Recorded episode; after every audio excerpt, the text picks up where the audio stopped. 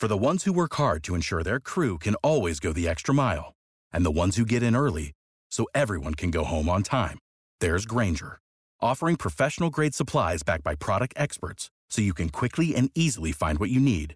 Plus, you can count on access to a committed team ready to go the extra mile for you. Call, clickgrainger.com, or just stop by. Grainger, for the ones who get it done.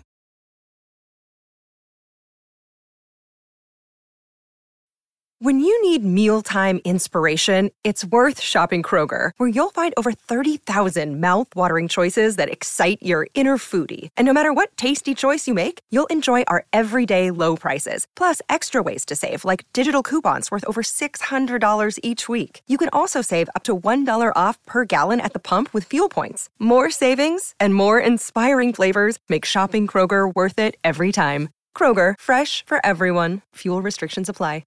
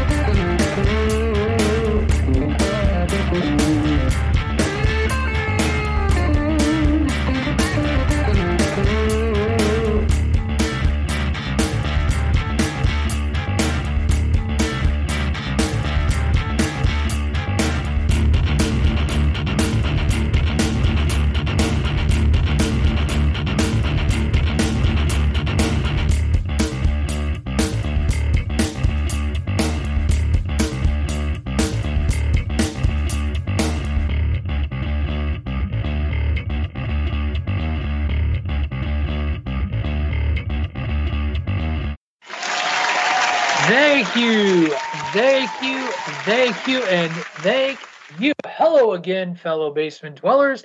This is your good friend Patrick O'Dowd welcoming you into another edition of Bandwagon Nerds. Bandwagon Nerds is, of course, brought to you by the Chairshot Radio Network on thechairshot.com, where we remind you to always use your head. Thechairshot.com. Always use your head. Be sure to like, follow, subscribe, whatever it is you need to do to keep us in your news feed on whatever podcasting platform you choose to listen to. Apple Podcast, Spotify, Bumble Farts, whatever it's called. You make sure you catch it. Raymond, you you've got Bumble Farts. I'm sure you do. I do, I, I do now. I'm gonna invent it and get rich. Go look up Bumble Farts. By the way, happy we got a full bandwagon. We got Mr. Saturday Night PC Tunney. We've got the Reverend Raymond S. Cashington. The 33rd. We cut back. Uh, you know, we had to call. The line got there was pruned. a lot of pruning. The line got there was a lot of pruning that took place, and we'll, we'll talk about that later. The lawyer David Ungar, you heard his voice there as well. All of us are, are here. It's going to be a, a fairly Marvel heavy uh, show today. I um oh I messed up the rundown. Oh wow! Oh no! Oh. There'll be a commercial break after the trailer park. Uh, don't you worry. But uh, You ratted yourself We- out. No one else knew. what's that? You ratted yourself out. No one else knew. Oh, I'm I'm fine with that. I am a full transparency, full disclosure podcast host. You know, like when when Ray and I get salty with each other, gotta gotta share with the world. Even though Ray and I are still friends, we'll, we'll ain't no still salt, fight. ain't no ain't no saltiness. Y'all just like to No, no, no. over. You're, oh, no, no, you're not as salty as Tunney though. That's No, no, that's- yes, that's what yes, it- yes. Sonny get all salty. I get like this passive aggressive uh, DM in the morning. We're gonna talk about this on the show because somebody one time doesn't send a rundown the night before. Well, Hell after it. What do I got to do? I'm just saying your LOL was filled with spite, sir. You, you you started the snarkiness in your own mind when you No, reached no. Somebody wanted a pot. Somebody wanted a rundown for his breakfast. me on Saturday. Well, when don't we have hockey talk? And I'm like, fuck you, motherfucker. I'm just trying to work the schedule out. Yeah, we usually tell you, hey, by the way, Tony, there will be no hockey talk next week. Just gonna get it out there now because we got to grant, we got to bow to the grand poobah of the Chairshot Radio Network. For those Flintstones fans out there, you know what I'm talking Thank about. you for letting me know that you were doing hockey talk. It's such a great show. You do a great job. I appreciate you so much, Patrick. Thank Dave, you. Dave told me uh, apparently people actually listen to it. I The only reason I give you a hard time when I don't get your rundowns, Patrick, is because I love them so much. Okay, you can't fault me for that. I mean, I can because it's kind of how this show works, man. Like, have Can you we give not a sh- listened to the podcast after we've recorded it? Can Pat- we give a shout out to Grand, Go ahead. Grand Poobah though? My God. Thank you. Go ahead, Tony. Shout out, yeah. You, you had more. You had more. Uh, I'm just saying. I haven't heard Grand Poobah in forever. I got four or five other shows this week I can talk on. I got four or five other shows to do this week. I don't know, Ray. I think I thought you were being salty before, but I think Patrick's just in a mood today. I I'm in a mood to talk. We're so let's yeah we're gonna we're gonna talk about the season finale of Loki season two. I'm gonna get really salty later when we talk about the Marvel because I I got some some thoughts and some problems with some folks out there in the world. We had I'm uh, one of I'm a- one of them, but that's all right. I'm not. I, I'm not mad at you. I'm. I'm intrigued to hear. So we'll, we'll get into this part now. Myself, tony and Ray. All four of us went and saw the Marvels. Myself, tony and Ray came out with the. I thoroughly enjoyed this movie. Dave gave the Patrick O'Dowd kiss of death. Said it's fine, which we all know is code on this show. You don't say something's fine without loading it up on the back end. So I, I just uh, I'm I'm interested, Dave, to hear where we diverge. Is this like when a Canadian scores a game-winning goal and gets a gold medal in the Olympics? Disagreement. I don't think it's going to be that hefty or important of a distinction. That's fair. I will say this: the little O'Dowd, he's not going to make it for the show today. He's uh, otherwise indisposed by YouTube on on his Kindle. Like, you like, turned, "No, him, you turned him on to Earthworm Jim too, Pat. I did. I punished him because we we talked about this when recording Hockey Talk about what video games were like when we were in our our youth and how you had three lives, three continues, and that was the game. Like that was kind of the game. Like if you unless you had the Contra code uh, on Contra, and then you got 90 lives. But then and so most people could beat the game because they had 90 lives.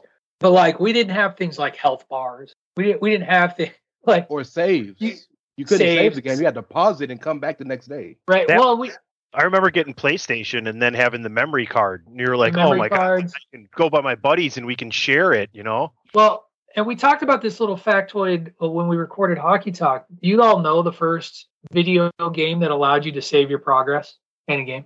Dave already knows the answer, so he can't answer Is- that trivia. It's got to be a Mario game, I'd imagine. Is it Super Super, Mario? Nintendo? Nope. Nope. You're Nintendo. First Regular console. Nintendo. First console game that you could save your progress. With, a, code, you mean? Nope. on regular Nintendo. On Jason, regular Nintendo? Nope. Yep. What game? When? How? The Legend of Zelda. The Legend of Zelda, you can save your Ah. progress. And if you'll Uh-huh. recall, Oh yeah. Because- and this was the joke I made. All all games that had that save metrics, because like the Legend of Zelda had it, Dragon Warrior had it, like RPG started having it, the original Final Fantasy had it. that makes sense. Um, Did but the, the rule was Super Tecmo Bowl did not. Tecmo Bowl had codes. Yeah. Um, but the rule was that in order, like, it would put up this screen before you turned off the Nintendo, and it would be like, "Don't forget to hold reset when you turn the power off." And it was like this really like, "What do I? What if I forget?" Here's the secret: nothing. It usually saved. Like it usually saved. But people were really paranoid about that. Right, right up there with the flashing blue screen, and you just blow on the connectors and make it work. Um, uh, Dave, you'll be proud of this. This show did have some after effects on the little O'Dowd to this week because he happened to catch the trailer for um, the Ryan Gosling movie uh, that I'm forgetting the name Fall Guy. now. Fall Guy. Uh, and he now uh, is mildly obsessed with Bon Jovi. And Good so when him. I was when I was a for kid, him. and, and here's the thing: is I, as a kid, Slippery When Wet, and New Jersey were my jams. Like I had both of those albums, and so I was like, "Oh, you like this? Check out this. check out this. His mom is so angry at me right now because that kid keeps walking into rooms being like, shut through the heart. And I'm like, yeah, dude, Tell him to rock on. It's like, hey, mom, Tommy used to work on the dock. Union went on strike down Wait, at his You went on strike, Tell- man. Wait till she So- tries to give him like some cold medicine this year. Your love is like bad medicine. Oh, we did. We listened to Bad Medicine all the way from away home from Five Guys today. Oh, yeah. It was. Oh, gee. It, it's been so funny. Uh, yeah. We we I've ruined the little O'Dowd. So anyway, all and ne- next week, you guys will have to let me know what you thought of the new theme music for the season premiere. That welcome to the fifth year of Bandwagon Nerds, guys. I know. I, I look forward to listening to it when when we play it out. Yeah, it's season season four. We're all on season four. Or we We're just on- finished. this season is four? we finished season four. This is season five. Season five. We're in season five. This is year five. I will say it here on this show. 52 weeks from today, we will do something special. I will not no sell five years of bandwagon. That seems legit. Especially that when seems we like thought, something I need to to embrace. especially when we thought, eh, maybe five episodes. This thing will last it'll five probably- episodes. Probably coincide with 250 ish. Yeah. But I, I, I personally, I feel like the year milestone is bigger than the episode milestone, if that makes sense. I, I don't know. It's just kind of the way. Maybe it's six and one, half done the other. Uh, as kind is, of like you know, kind of like winning a world championship. I championship. was going to Uh, just say, uh, kind of like Stanley Cup over more a important than a league gold. championship. Yeah. Oh, You know what I'm Marvel saying? had a really big week, hey guys. the petty is strong today, ladies and gentlemen. The petty is strong. the petty is strong, and let's Sure. okay, let's let's get to it. We, you know, as much as it, we're gonna have to say this a couple of times, by the way, guys, and that really hurts me to have to admit. But Tony was right, and uh, so we will. We got to say that again later on in the show. And look at him trying to hold a straight face, acting like he's not all smug behind that little Wisconsin face. Fucking told you so. Woohoo! But what? What happened? What happened was I told you so. Anyway, let's get to some Marvel. Let's let's let's talk. Uh, let's talk Loki. Sad.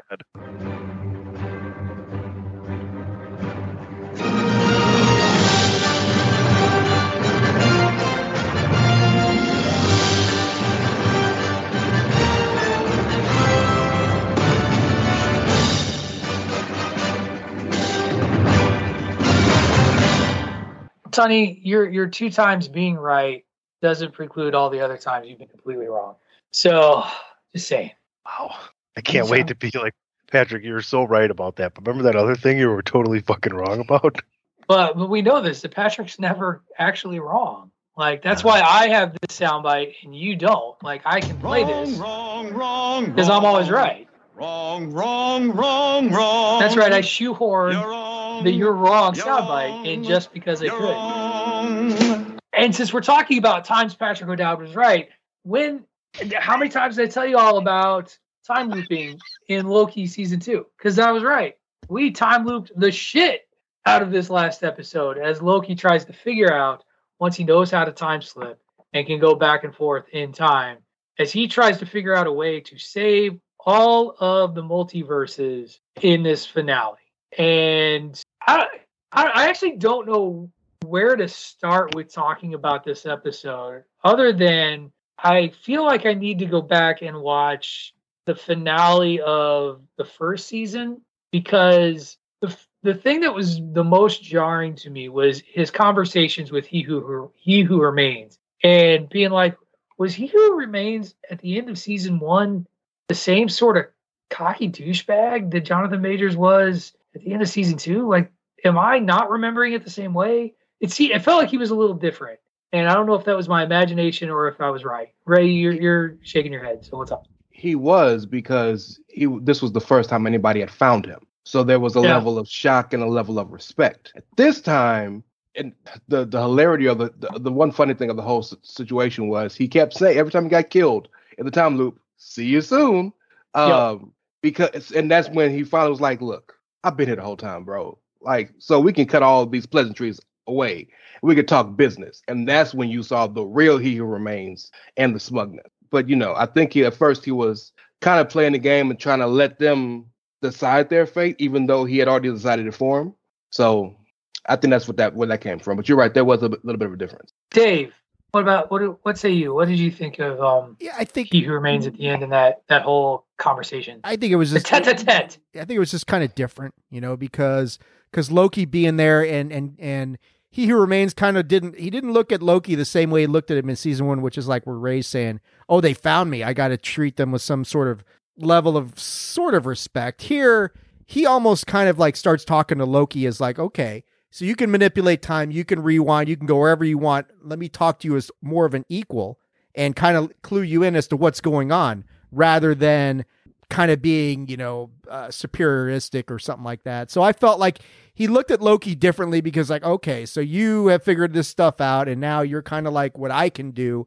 Let me really, like Ray saying, let me clue you in as to what's really going on here. And that it's like the light comes on for Loki, and he finally realizes this is what I need to do in order to solve this Mhm. because he remains like you can't you can't stop this. There's no way to stop this. Everything is about protecting the sacred timeline, and that's kind of where things end up at the end. That's that's how And I felt. And Well- it's kind of beautiful because a guy who was so willing to destroy worlds and and and universes to get what he wanted at his whim couldn't kill one person to save the world, save the universe, to save time.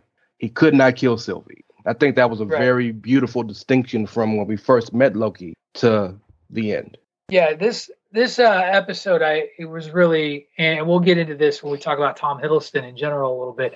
Very much was a culmination of of a Loki character arc that started for, uh, and, and what and who he cared about, and so to see that come come to into play, and and we'll talk about it, you know, in the context of the MCU in a second. Tony, get in there. What uh, your thoughts, just sort of initially as you as you watched this episode, which you know Tom Hiddleston and his Emmy should come from this. Yeah, it was great. I mean, I, I think the the consistency of being undeniable was Loki and his commitment to solving the problem. I mean, not just with the amount of times he repeatedly was with He Who Remains and trying to stop Sylvie from killing him and figuring out a different way, but not only that, but uh, with continuing over and over with the you know the, the fortitude to get the uh, whatever that thingamabob was in the into the loom.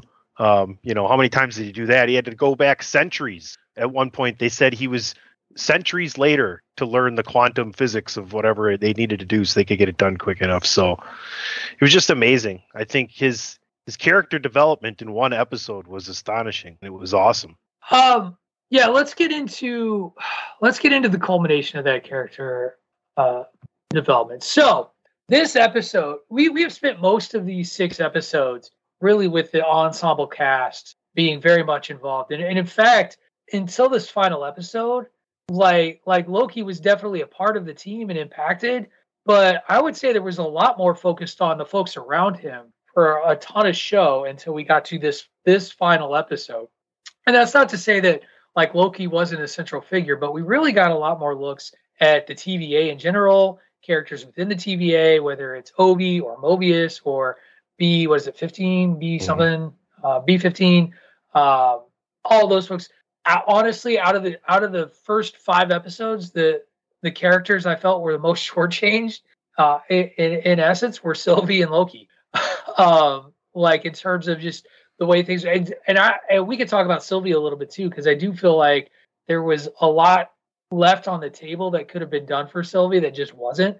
But this episode finally got back to the the namesake of the show and Loki having to go through all this stuff to then realize once he figures out how to control time slip, realizing that he needs to learn everything about time, how it works, the multiverse, how it works. He starts with trying to fix the temporal loom over and over and over again in, in a way that he feels is supposed to be the right way to do it. He knows he's supposed to do the heroic thing and not just barge in there and take over and do everything. He feels like it's supposed to be Victor Timely that's supposed to do this, like it's meant to be. So he does everything he can uh, over centuries of repeats and, and just the comically frustrated way that he's just like again and he's out. Like, uh, um, to learn once they finally do it, like he finally does it enough times that Timely gets there and they make it, and then it fails anyway because the it's an infinite equation. So then he's stuck with the realization that it really does come down to he who and trying to not have Sylvie kill him in a way that makes sense. And then that got into what Ray and Tony and Dave were talking about there. Ultimately, in this conversation between He Who Remains and Loki, where Loki finally gets the upper hand on him at one point, and that was a another moment too, where um, where He Who Remains is like, "Is this our first time talking?" and feeling like it was his first time talking. Um, we'll get to him later. Uh, we'll we'll talk to him after our commercial break, I'm sure. But um, but then Loki being able to be like, "What makes you think this is the first time we're talking?" I thought that was just brilliant. I loved it.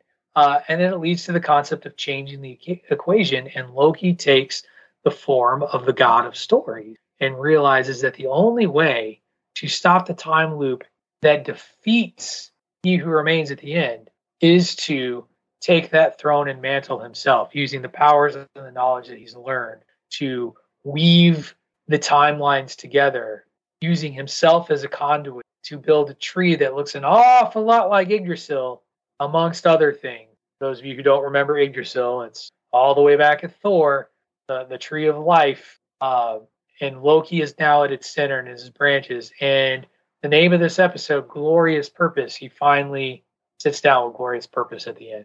Um, it's a beautiful moment. It's a beautiful moment. It's really well done. Comments, Dave. No, I'm glad you mentioned the Yggdrasil part because that's exactly what's going on at the end. It is the tree of life, and, and they did it so well where the loom flips from you know horizontal to vertical, and you see it, and it's like it's the fucking tree of life there. That now now it really and they tie everything together so well. I thought one of my favorite parts. I mean, it, it's troubling. It, there's some problems with it, but the conversation between Mobius and Loki from season one, where Loki slips, time slips in there, and Mobius goes from like the stuff that he was asking him, and then Loki kind of turns the conversation around to get Mobius to open up to him about certain things and and things that Loki needed to know about. And then like at the end, there's like even though in the grand scheme of the story they've really just met recently. And now at the end of this, they're shaking hands because Loki, and you wonder, is like, does Mobius realize at some point during this conversation that something has changed in the middle of this conversation?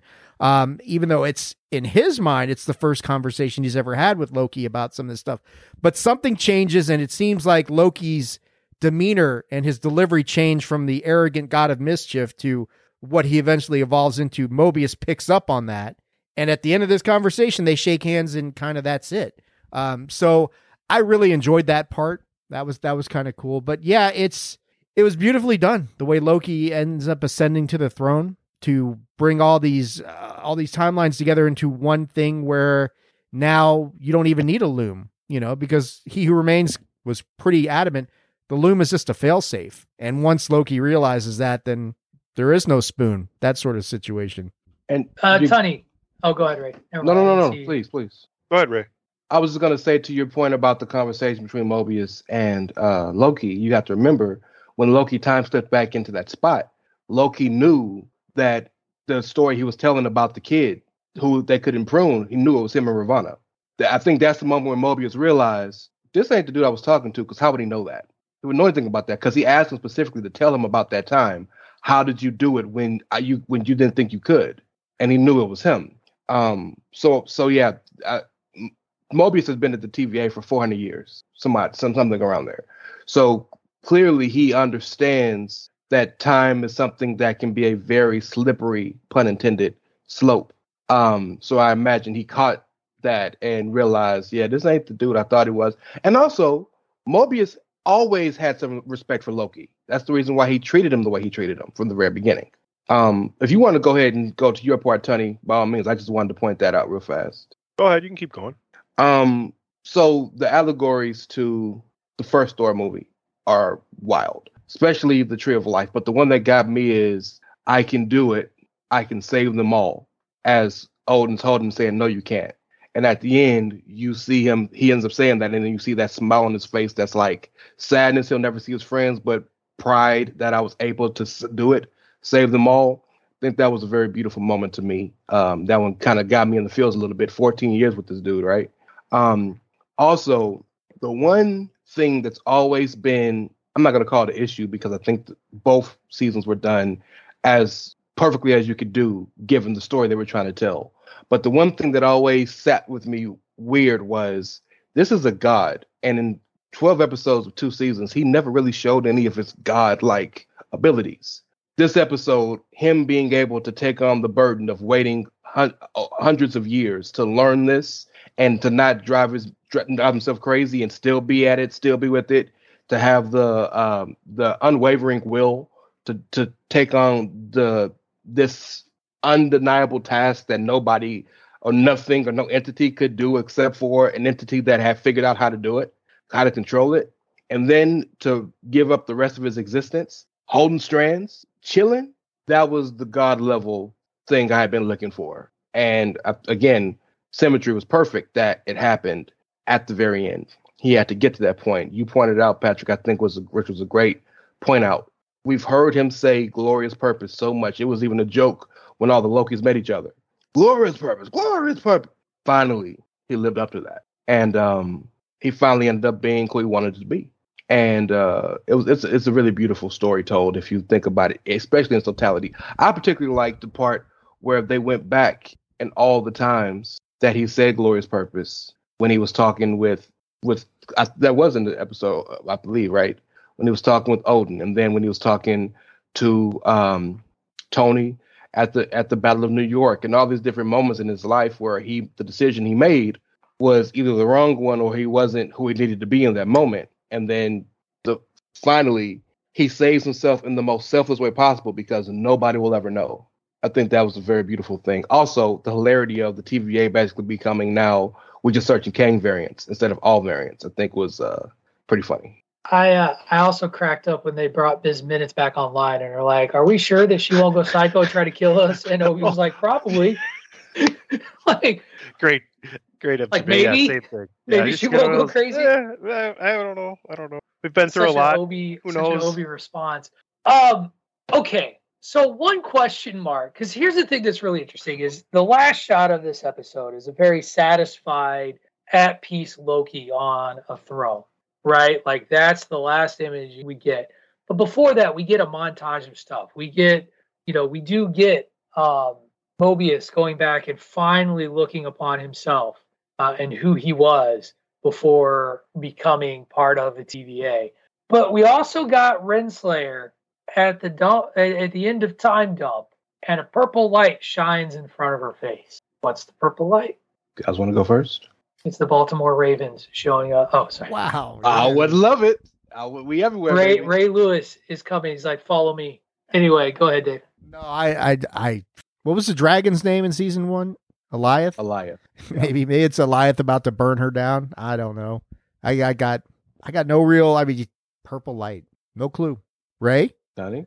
I have an answer, but I want y'all to go first. I don't know what the purple light is. I, I the Loki thing that we just finished talking about. The one thing I wanted to drop in there was is the uh, the time stone screen, right? So you know maybe it's just been Loki all along. Oh shit, Tony, you motherfucker! You No big deal, Think of but- something. No big deal. But continue on to your purple thing. Um. Okay. So when I saw that initially, I thought it was a Goliath. It had to be a Goliath, right? Because it had a lot of wind behind it too. But then you look at that that scene multiple times, and the first thing she does before she sees that entity is the pyramid. It's Rama-Tut. The pyramid. I forgot. That's a great point, Ray. Yeah. And that's kind of where I was hoping one of you would go to, is that you would remember that it was Rama-Tut and that, uh, hey, there's Kang variants everywhere. They're still out there. Uh, nice nod, by the way, to Ant Man and the Wasp Quantumania as they talk about a 616 adjacent, uh, really talking about the quantum realm, which that's a whole other can of worms because it seems like the quantum realm exists outside of, of time uh, and realities in the multiverse. And so, what does that all mean? Uh, there's a there's a lot of work. The other thing that uh, before um, we um, sorry before we kind of move to the last little bit, um, does Loki becoming the god of stories? One of my theories that I, that I put out there as a thought was with this cycle happening the way that He Who Remains wanted it to, was what allowed Kang to kind of be infinitely multiplied throughout the multiverse.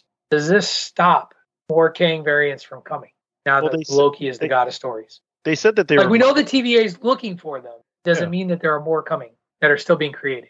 What did they oh, Go say? They said there was two that they found, but they were not causing mischief, so that was being monitored. I mean, I guess that's got to be your only clue. I mean, what what do we do with I don't want to jump the gun because I'm guessing this is the last thing you're going to talk about. But what do you what do you do with the Kang character?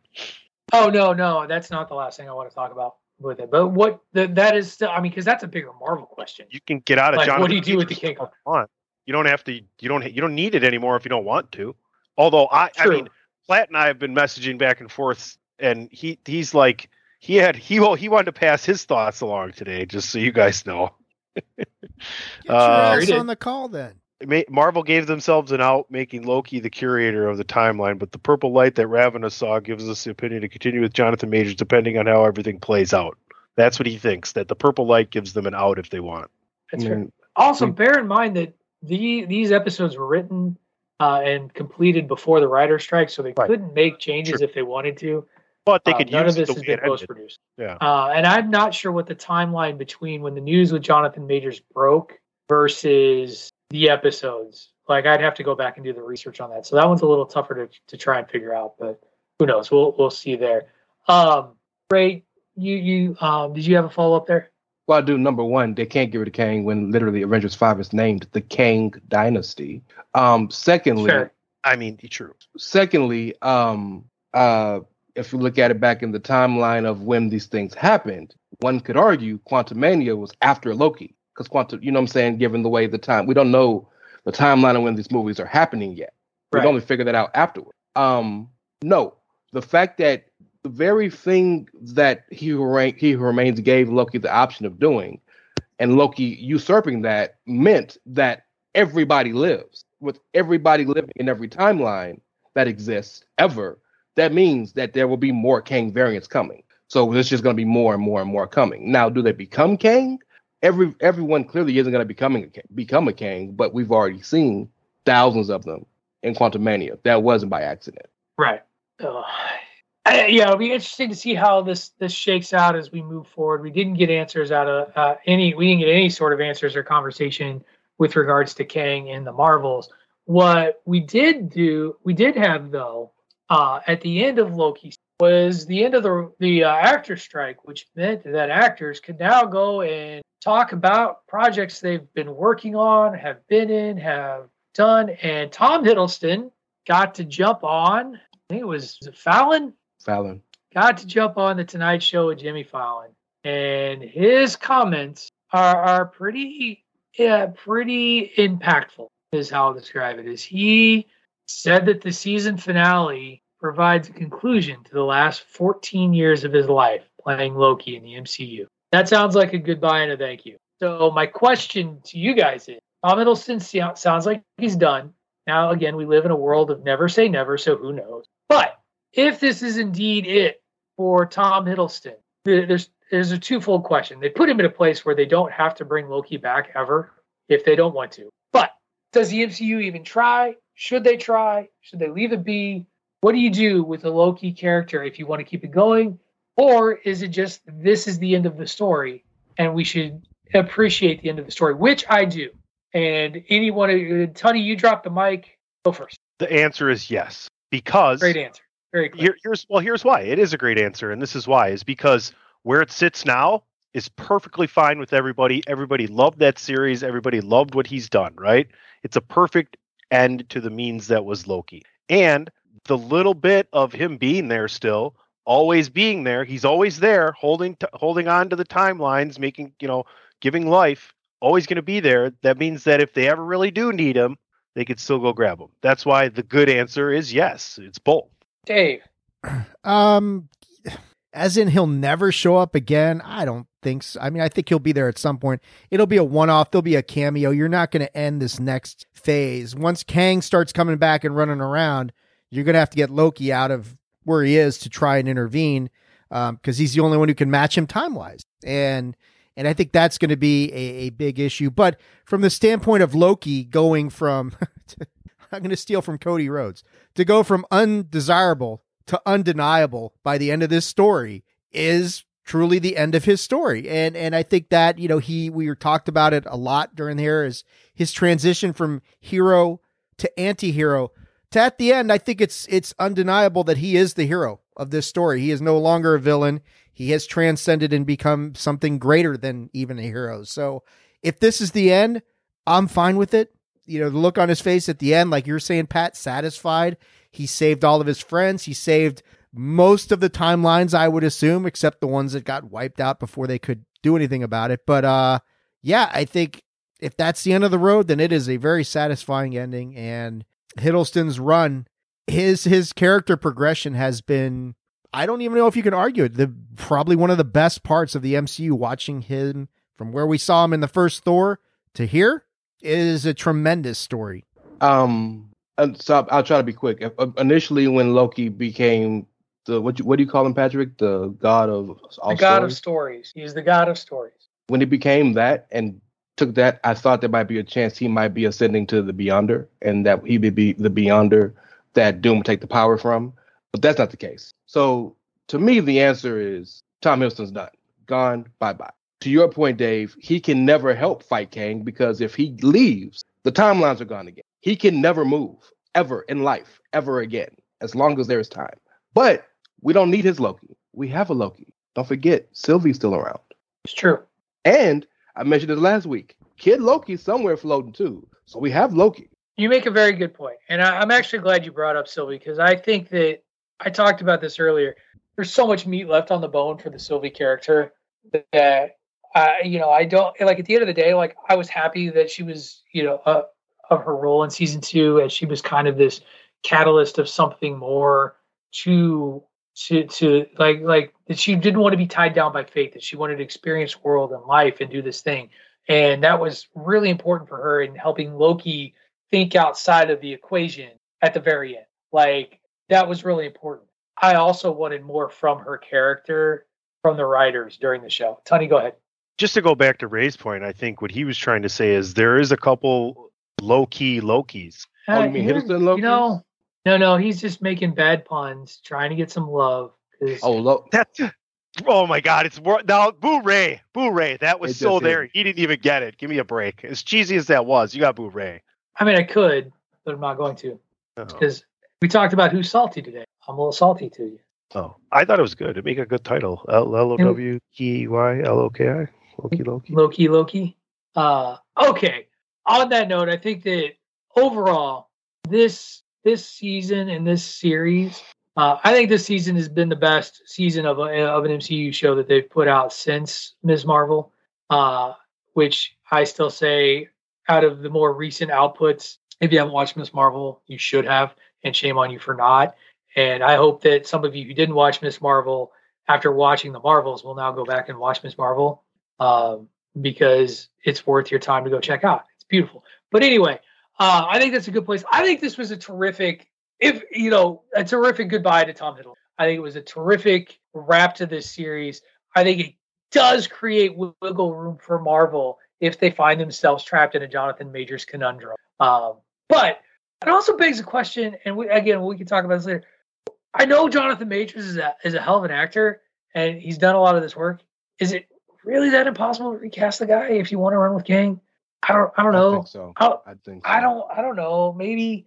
Um. Who knows? I. I don't know. We'll- Maybe we'll have to base it on how Liam Hemsworth does as The Witcher. Uh. Well, There's the new standard right there. Jesus. that is a full circle. We're going to take our first commercial break. When we come back, we're going to go into. Oh wait, I lied. I lied. Guess what, guys? I lied because of the lack of topics today. Dave, we're actually not going to go to commercial. We're going to go into that beautiful banjo because I wanted to give the Marvels all of its due process of time. So if you could do me a favor, sir, and hit that beautiful banjo, I would appreciate it.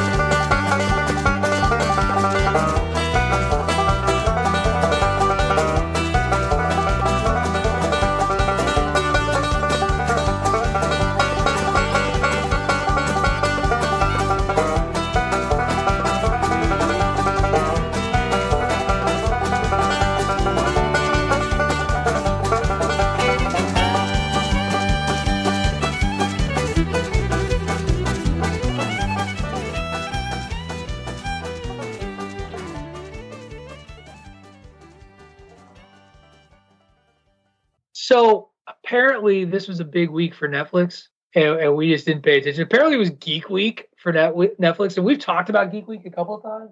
and, and had some and been like, oh hey, look at all these trailers and these are things that are coming on Netflix. And there was a ton of stuff that came out of this. Like there was an, an Umbrella Academy uh, cast interview where they didn't tell you anything about season four other than this is the conclusion, and we're very excited to be a part of it. Yay! Umbrella Academy, woo! Um, and trailers galore, so many that I I I had trouble picking them, but I I'm hopeful that you guys appreciated the two that I did pick uh, because I, I picked them with purpose. Uh, the first thing is we did get our first sort of full look at Avatar: The Last Airbender, Netflix's live adaptation of the animated show that was on uh, Nickelodeon. Was something that I watched beginning to end with the Little O'Dowd, who then we immediately moved right into Korra and watched or uh, um, and, and watched all of, of those shows as well. Um, I, I it, it looks I was surprised at kind of how on at least on point the look of the characters uh, in comparison to the animated series. And so, as someone who watched the show uh, beginning to end with a little O'Dowd, I'm I'm interested. Uh, I'm interested enough to check out an episode or two, and if it if it feels like it works, I'll I'll, I'll I might stick with it. So that is uh that is my sort of instant reaction. Tony is out on this one. He is not interested in contributing to the conversation. Uh, so we will go to David Ungar. Uh, did you watch the last Airbender, like the animated series, Dave? I, I it's because it's a little past what, like I know you watched like Star Wars animated stuff. This is a little bit different, uh, but it was also huge, so I could see you watching and enjoying um, it. My kids watched it. I, I didn't watch it so much, but I remember they they were very interested in the show, which is why when I saw the trailer, uh, I was like, um, you know, and I think I think I don't know if I, I saw it earlier in the week, and I was like, oh, okay, you know, I, and you guys know I'm not big on these live action adaptations of animation, but this is a little bit different because this is one where I think it's it, you know the live action adaptation with a with source material like this and what they can do with the CGI and sort of that sort of thing will tell a, a a different and potentially better story. So while I'm not that familiar with it, uh, I know my kids really enjoyed the show and I think that this has a lot of potential. You know, I got never ending story vibes where they're flying on the back of the dragon and all that sort of thing or whatever it uh, was. Uh, that is Appa. That is Appa. Okay. And he is a flying buffalo. Even better. creature. Even better. Flying buffalo, flying dragon. Dude, you don't even know. I don't know. You don't even know who Appa is. Appa's awesome. God, I can't even with you. you suddenly sound like you uh, grew up as a uh, female in the Santa Clarita Valley here, but that's all right. Um, whatever. whatever. no, I, I think it, it look it's got a lot of potential, even if I'm not that familiar with the uh, with the uh, source material. But trailer looks really cool. I think Ray probably is very much more familiar with this than I am. You'd be shocked. I've never watched it. Really? Well, there you go. I am a little surprised by that. But it's one of the shows that I can genuinely say with all certainty I regret missing and I and I want I, I just have not had the time nor the motivation to go back and watch that, and particularly Legend of Korra, which is from everybody I've talked to, is better than Avatar. Um, it's but, more mature than Avatar. Yeah, so that's, but, that's which you're right. Which is actually saying a lot because I, uh, Avatar itself is very has, very mature storylines, and the the thing I really appreciate they're very different sort of tales, which mm-hmm. is kind of fascinating because Avatar is very epic in scope. It's very child of destiny of and is this sweeping epic across all these different lands as this one character Aang tries to become master of all element. And the Legend of Korra, actually, the problem with the Legend of Korra isn't that it's bad; it's that it got canceled too soon. Mm-hmm. It ends very ambiguously and mm-hmm. left audiences very, very, very desperate for more because they wanted to see what was going to happen with her, and it just it, it ended because of reasons. It's Young Justice all over again. Absolutely. Um, I one more quick thing. By the way, I'm going to watch this. Like I actually am in on this. I want to give a very hearty, strong, and thankful shout out to Scarlett Johansson and the Matt Damon because if it wasn't for them, we wouldn't be having Asian people playing Asian characters. So thank you. Right. It actually looked like something I would imagine it would look like instead of it being uh Timothée Chalamet as Aang or you know no. Yes, let it be the well, little kid who played the kid. let's, played let's Aang. even back it up. M Night Shyamalama Ding Dong's uh, Avatar movie, where they totally cast no Asian kids in any of the primary roles. I forgot about that movie. yeah, ugh, woof, woof. Well, it, that thing was doomed from the start, and rightfully so. All right, uh, this next trailer thoroughly intentional, and I hope you guys remembered why. I Ray, do, you're shaking your head. I'm Oh, okay, you're you're, you're nodding. Yes. Why are you angry? Because it's stupid. Okay. Well, before I'll, I'll let you get mad about it in a second. So, for those of you who don't recall, we are, and, and we didn't talk about this, but next week we start talking about Doom Patrol because Doom Patrol is now on Max. We wanted to get through Loki. Doom Patrol is, is where we go. That is another show that we've covered regularly. It's the final season of Doom Patrol. We got to cover. One of the things that was supposed to come out of Doom Patrol as a spin-off on Max uh, was the Dead Boy Detective Agency. We got the Dead Boy Detectives uh, in season three. I think it was last season, right? Season three is when they popped up. It was either season two or three. I can't remember. It was two. Season two. And we on this show, we knew it was coming. We were here for it. We were really ready for it. We were excited about it.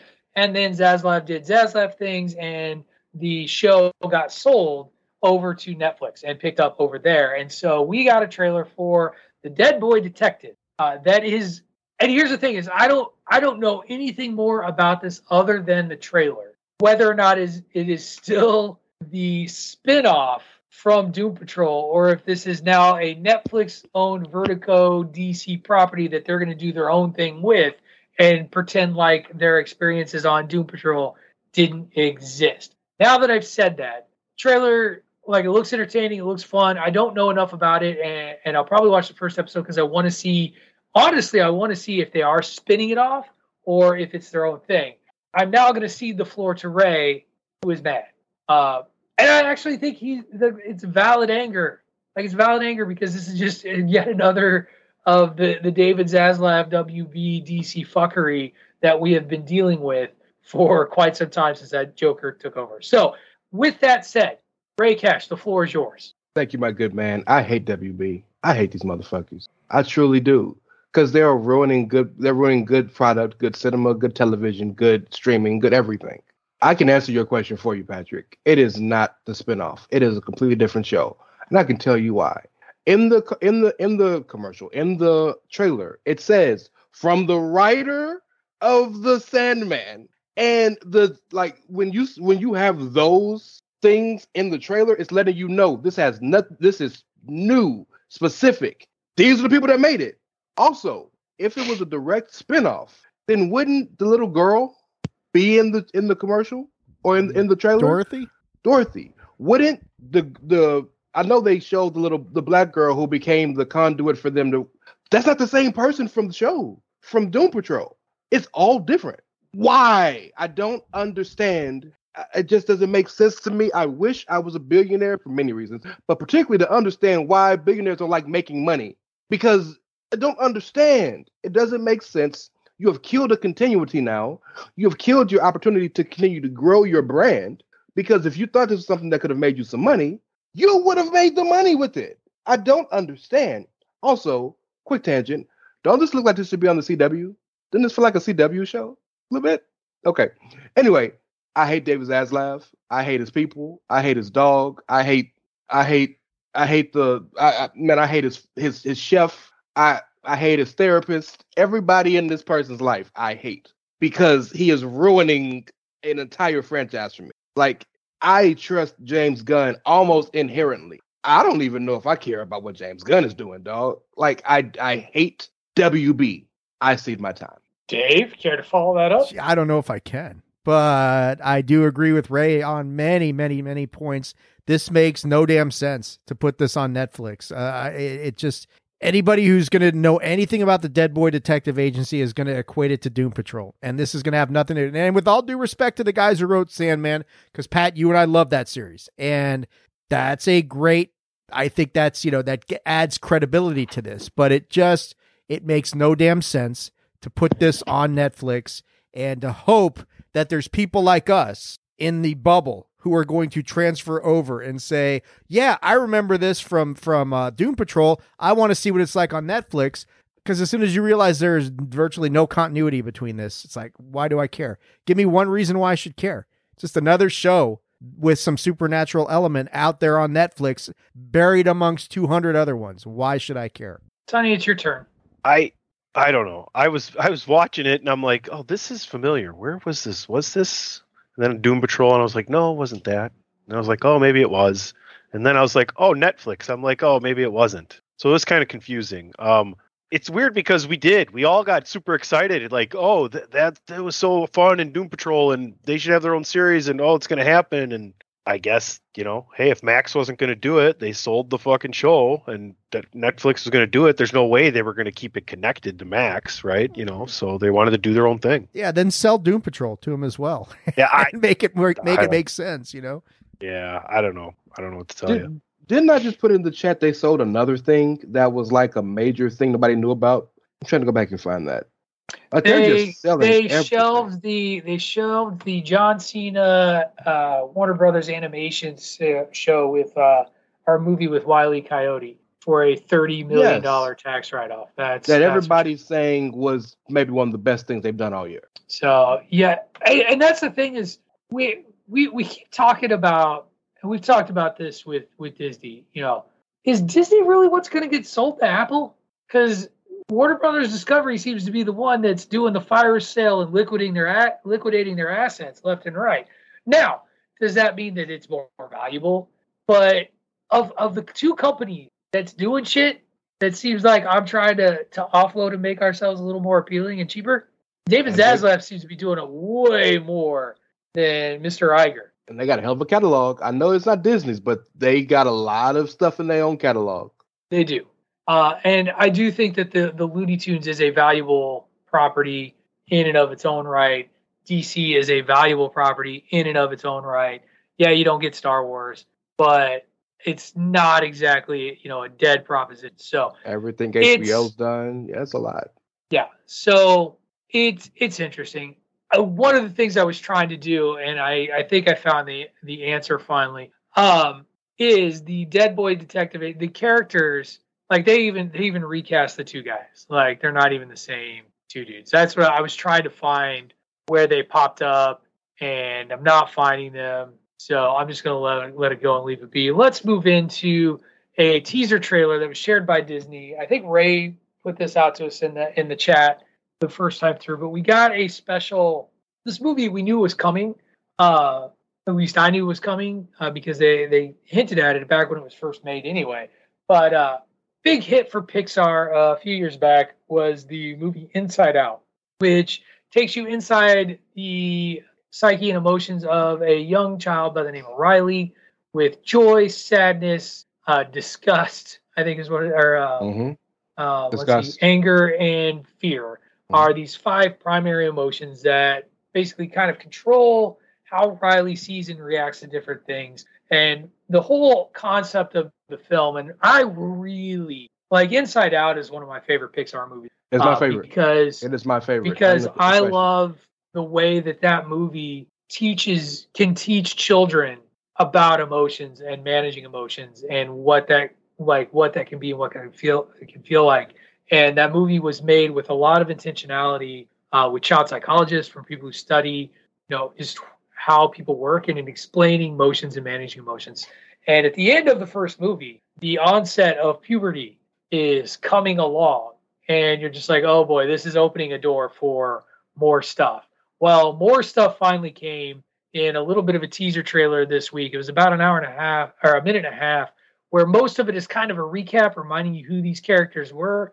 But as they are happy in their little environment in this little office, which is kind of like Riley's brain, um, a demolition crew comes in and new emotions pop up. The big one being anxiety. And again, I can only imagine that this movie has been made with the same care and attention that the first one was. I'm looking forward to this movie coming out because anxiety and people and their, their management of anxiety, somebody who has anxiety, uh, everybody has anxiety to some degree. And, you know, I can, I by no means think that I am, you know, in the extreme point of the, the spectrum of like crippling anxiety, but anybody who knows anything about me knows that there, there are times where it gets to you. Um, this is another thing that I'm hoping to be able to watch with my son and, and talk about because that's what Inside Out, the original, did for me. and, and was a real opportunity to talk to them about managing emotions. So I'm very excited about this. I'm looking forward to it. Dave, Pixar's new output, uh, Inside Out 2, your thoughts uh, on this trailer? Yeah, I like I like the idea of uh of you know I saw the first one maybe once, excellent movie, but I, I do like the notion of puberty hitting and how that affects your emotions and kind of going down the path of that story. So, uh, yeah, I, I you know it's like like like you guys constantly remind me I am of the older uh, age group, so I'm not watching a lot of these Pixar movies as much as I used to, unless the grandkids are over that sort of thing. But I, I love the premise of just, you know, kind of dealing with immature prefrontal cortex. Here comes all these new emotions into the mix. Uh, hilarity, I'm sure, will ensue along with some other serious stuff along the way. So I think it's a it's a brilliant idea. It's a masterstroke by Pixar. I, I think it'll do very well for itself. So I think, especially for the kids out there, it's going to be a tremendous movie. Tony, I I have never seen the first one, but I know what it's about, and I it was well. You explained it really good for people that don't, Patrick. But it's a it seems like a really great way to deal with like a, a slightly difficult subject. You know, a coming of age and dealing with not just other people, but with your own emotions. You know, and how you feel about what's happening around you. So nothing but a positive thing. Great cash. Bring us home, inside out to teaser trailer. Um, I I've been on the record. I think it's the best Pixar movie they've ever made. Um, I, it's my favorite Pixar movie. Um, especially coming from a perspective of being a father. As you mentioned, Patrick, my oldest does have anxiety, like medicated. She's medicated for it, and this was a perfect way to kind of explain these things to her um, in a way that she would understand. That's why I love Pixar so much. It's because they make them interesting and, and funny enough for adults to enjoy them, but they also make them clever enough that they teach kids things, but they don't even know they're being taught. Um, like when they're looking for the the long term memories, the inside of it is actually how a brain looks. Like it's a it's just beautiful. Um, so the second one had to happen. Um, I'm I'm so here for it. I'm so ready for it. Um, you know, if you watch that movie and the connection you made with Riley and the decision she made and all she went through, the beauty of the movie basically explaining to you that sadness is necessary so many people try to put that emotion to the side because we got to be tough, we got to be hard. But no, sadness leads to more happiness. It was just a beautiful way it's done. So I'm here for it. I can't wait. I'll be there opening weekend.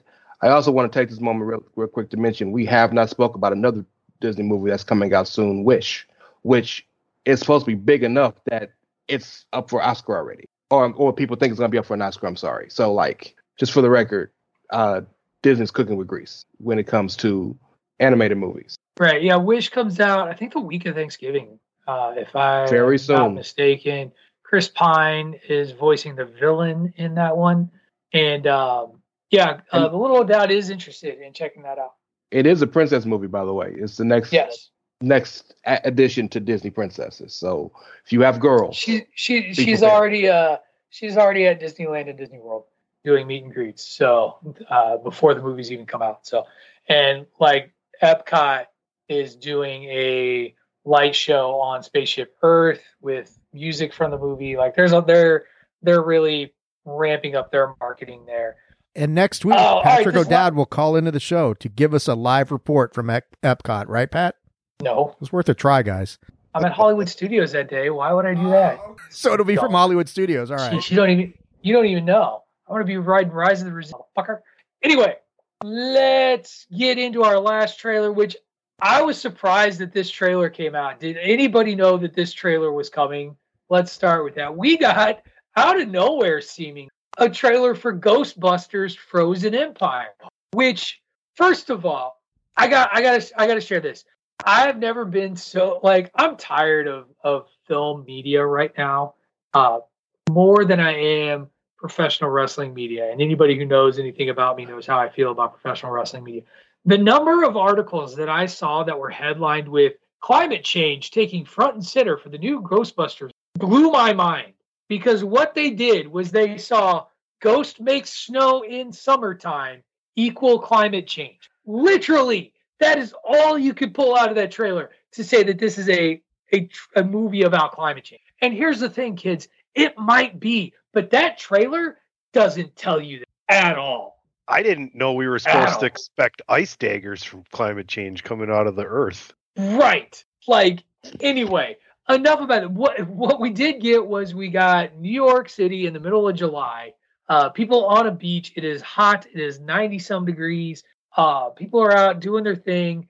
This ominous cloud comes around. As Tunney noted, shit starts freezing. Icicles start popping up out of the ground, and then you get to hear the famous piano that is synonymous with Ghostbusters as we hit up on the fire station and we learn that we've got our next ghost. We got appearances from Venkman. We got an appearance from Ray Stantz. We got our good buddy um, Winston. All three there, back at it. Um, there's some speculation that maybe Oscar from Ghostbusters 2 Grown is up? one of the characters that you get a glimpse of in the trailer. Are you talking? What? Who's the kid that's handling the with the long with the dark with the dark longer hair? The kid is hand. He's actually handling like the ghost laser tag thing. No, that's from, been- from Oh, Stranger right. Things, right? Yeah, Yeah, that's It's- not Oscar. but is he going to be like Spengler's son or something like that? No, he's Egon's uh, grandson. Explain, Grandson. explain that in Afterlife, right? If I if Okay. I Yeah, Yeah, dude. Did yeah. you From even watch the first movie. No. I was Like- confir- No, I didn't. I'm confirming. That's why. Well, so first of all, go watch uh, No. Ghostbusters Afterlife. You really Fine. should. It's really good. it's really good. But I won't. I won't. Why? Why are you fighting that one so much? I'm not fighting it. It's just. I'll you go could have watch just said it if we- okay and left it alone. if we don't have to watch any more Witcher, I'll go watch it like right after this is over. Tough shit. Um, so it's called Bandwagon Nerds, not do what Tunney wants. Anyway, Just let's make a deal. no, no Oh. deals. Wayne Brady is not on the show either. We have Ray Cash, and that's it. And Ray Cash makes no deals. Can we get What's Mike, can we get conne- Mike what's- can we get Mike Brady on the show? I'm Wait a minute, wait a minute, Wait, Patrick. Wayne what's Brady the gonna have to connection slap between me and. Wayne? What's the connection between me and Wayne, me? Patrick? Oh, I'll say it. You're black. You're the black Okay. dude on the show. Wayne Brady's a black man. You're a black man. They both like the Ravens, I hear. And so there you go. I don't know if that's true at all. I'll take that. right? Anyway, um, you know, Patton Oswalt is in this movie. Can I? I got. I, I'm gonna let you guys talk about it real quick. I'm tired of the Paul Rudd laugh. The like Hmm. the Paul Rudd like ho ho ho, ho laugh. Like he's doing it too much. It's too More than much. Seth Rogen. No, that's I- really I how Seth actually- Rogen laughs. That's like that's not a put on. That's really how he laughs. Yeah, I don't I don't know, but yeah, the the the Paul Rudd character who gets excited about something and makes the like oh boy laugh. Uh, I you know it was great in Civil War. That was like nine years ago. It's not been nine years, but it's been a long time. And, and you, he's Paul. Paul, you're doing it too much. Just stop. Anyway, other than that, this trailer it looks a lot of fun. Little O'Dowd instantly like double thumbs up. Got to go see it in the theater. Probably look great in 3D, Tony. I'm just saying. Formax, And if you whatever. had Foreskin and the Formax. found if you had the foundational knowledge of the previous film, you wouldn't then have to ask dumb questions like, "Is Finn Wolfhard Spengler's nephew or something?" I'm just saying, There are no dumb questions. Just people that are dumb. possible. Let me tell you. Let me talk to you. Um, Let me tell you something, brother. Uh, yeah, yeah, brother. I had zero. I, I had seen either. Did we post something in the in the thread about this, or I seen something on social media about this had come out as well, or that it was going to, and this the was the story. Yeah, and then uh, I watched the trailer today, and I was like, you know, storyline doesn't seem too bad actually, and everybody's back in it, so I, I might have to check this out. Yeah, and I was thinking this is a good movie for 3D. It'll I'm be not in gonna- 3D. Not I gonna can't watch it. imagine it won't be. Uh, Ray Cash, as somebody So- I've count on to have seen previous iterations of Ghostbusters. I've seen I've seen the original ones, uh, but I haven't seen anything Yeah, since. I- I, haven't seen the last two. I didn't see, See? the all women's Yeah. one. I didn't see the. Oh. Oh, look The at Ray! I've one. seen the same amount of Ghostbusters. This is a joint boo, double boo Which to is- both of you. which is fair. And and actually, I'm about to get an I'm about to get another boo because Ray, you went an funny- hour before you got booed. That's a new record for you. I'm I'm I, that's I wasn't saying shit. I was just letting it happen because I knew it was coming. Uh, but Hour the funny six. thing to me is, Or eight. you guys know my affinity for disaster movies. So when I see the trailer in the Marvels starting off, and I'm like, yes, we get another disaster movie, and then I see the fucking Ghostbusters car, and I'm like, damn it. yeah, you knew what you did. I was so You knew what you did.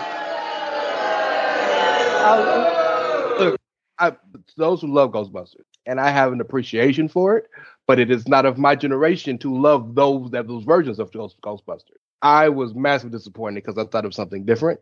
However, I think it's cool that we're taking putting all the movies together and kind of having like the new generation with the old generation. Don't forget the women. I get y'all thought the movie was trash, but it happened. Like, is that because that, lady's not Kate um, McKinnon, right? Is it the old lady? No, no, it's not. Old lady. Talking about the mom? Whoever it is, but there's a lady in the trailer, and you know, Kate plays these roles where she's like 35, but she looks like she's 60. No, So no, no, no, no, no, no. That um, that's the kid's mother in like Okay. Love interest. Okay, got you. I, all I'm saying is, if we're gonna give love to all the Ghostbusters, don't forget that movie existed. I get y'all didn't like it, but it still happened. Um, yeah, I, I don't know if I'll catch it if it's on TV. I ain't going to the theaters, but shout out to Paul Rudd getting that guap. Keep getting the bag, sir. Um, Dave, I mean, Please. Super Superman three and four happened, but no one's going to rem- acknowledge or remember that. So if I if I just ignore or gloss over Ghostbusters three, that's I'm fine with that. Ray, nothing but love for you, but that movie was bad. Um, this movie, on the other hand, this looks really good, and this has a darker element to it than most Ghostbusters movies, which I think like because like Ray saying, I thought it was a disaster movie because of the way it was starting out. It's like cool. This has got a darker, uh, maybe a little bit more. I don't know about more mature element, but just going in a little bit different direction for Ghostbusters. I think that's a smart idea. Um, the ice stuff. I mean, it had like that. Remember that day after tomorrow? You know that movie with the uh, That's what I thought with, it was. with like you know people were like immediately like their lungs were freezing the moment they stepped outside it's like this is and the description of it the last thing you see is your tear ducts freezing over it's like that's some pretty dark shit for a ghostbusters movie so i'm like i'm like Cut to okay cut to Patton Oswalt. Isn't that cool? that is i mean it is kind of cool but uh i i i yeah i liked afterlife a, a lot that kind of snuck up on us and and was much better than i think any of us anticipated or it had any right being and the fact that it's reignited this franchise is, is very cool so yeah i, I definitely want to check this one out and I will as well, with a little doubt. Well, Dave, as you mentioned, we've gone an hour without a commercial break, so now it seems like the right time to do so. We come back, all four of the nerds have seen the Marvels. What did we think? Catch that on the other side. You are listening to Bandwagon Nerds here on the Chairshot Radio Network, part of the Chairshot.com. Without the ones like you, who work tirelessly to keep things running, everything would suddenly stop. Hospitals, factories, schools, and power plants, they all depend on you. No matter the weather, emergency, or time of day, you're the ones who get it done. At Grainger, we're here for you with professional grade industrial supplies. Count on real time product availability and fast delivery. Call clickgrainger.com or just stop by. Grainger for the ones who get it done. When you need mealtime inspiration, it's worth shopping Kroger, where you'll find over 30,000 mouthwatering choices that excite your inner foodie. And no matter what tasty choice you make, you'll enjoy our everyday low prices, plus extra ways to save, like digital coupons worth over $600 each week. You can also save up to $1 off per gallon at the pump with fuel points. More savings and more inspiring flavors make shopping Kroger worth it every time. Kroger, fresh for everyone. Fuel restrictions apply.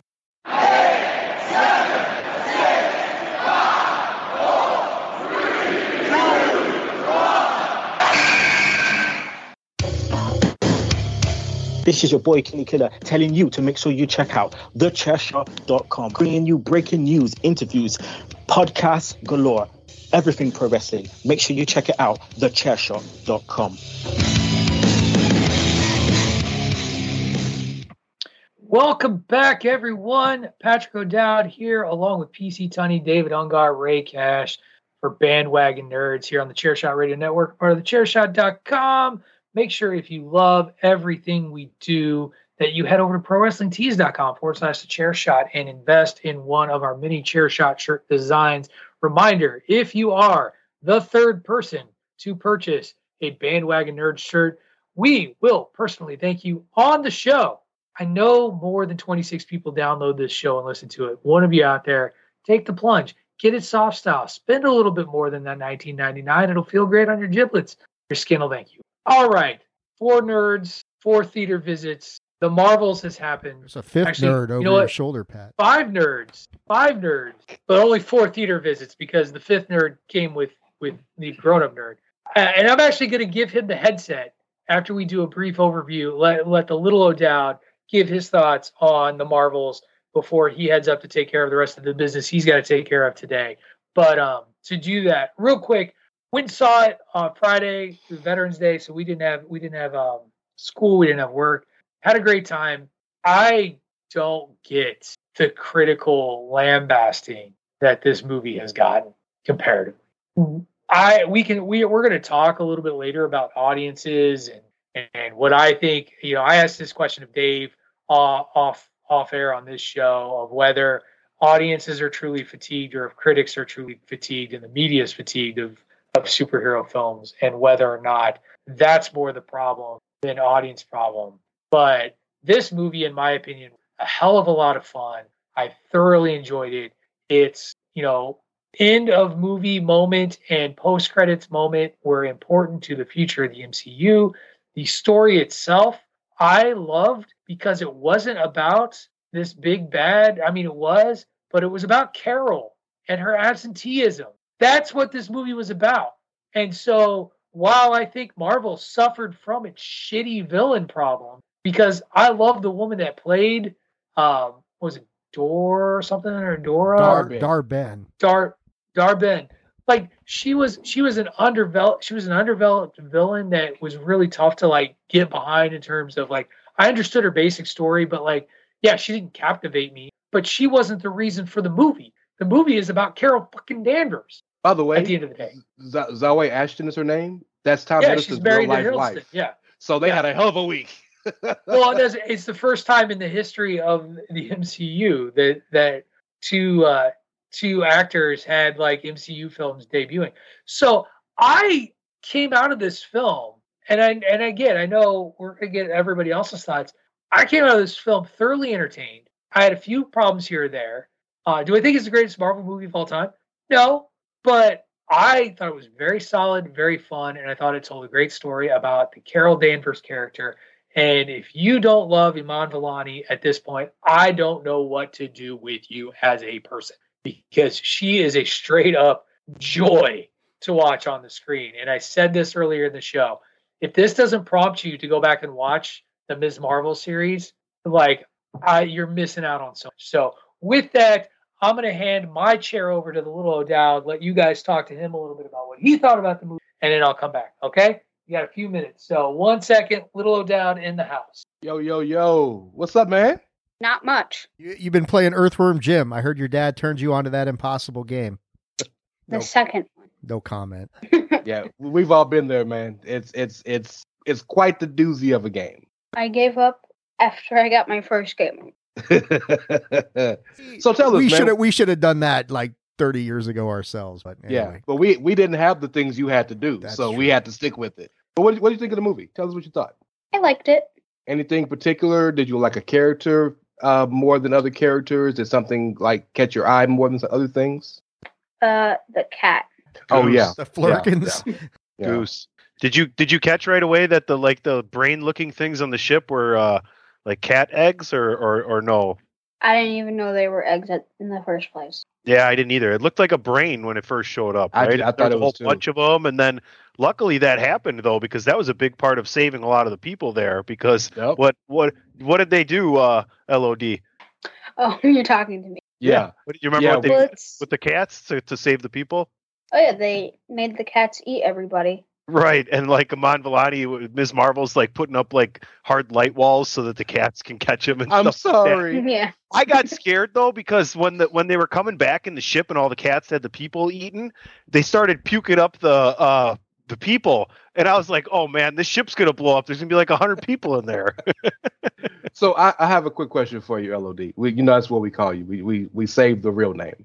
Um, if you've watched enough of these Marvel shows and movies to know that a lot of people don't like the bad guy. How do you think? What do you think of the, of the bad guy of the of the movie? Did you think she was good? She was bad? Did you think she made sense? Was she whack? Mm, kind of crazy, you know.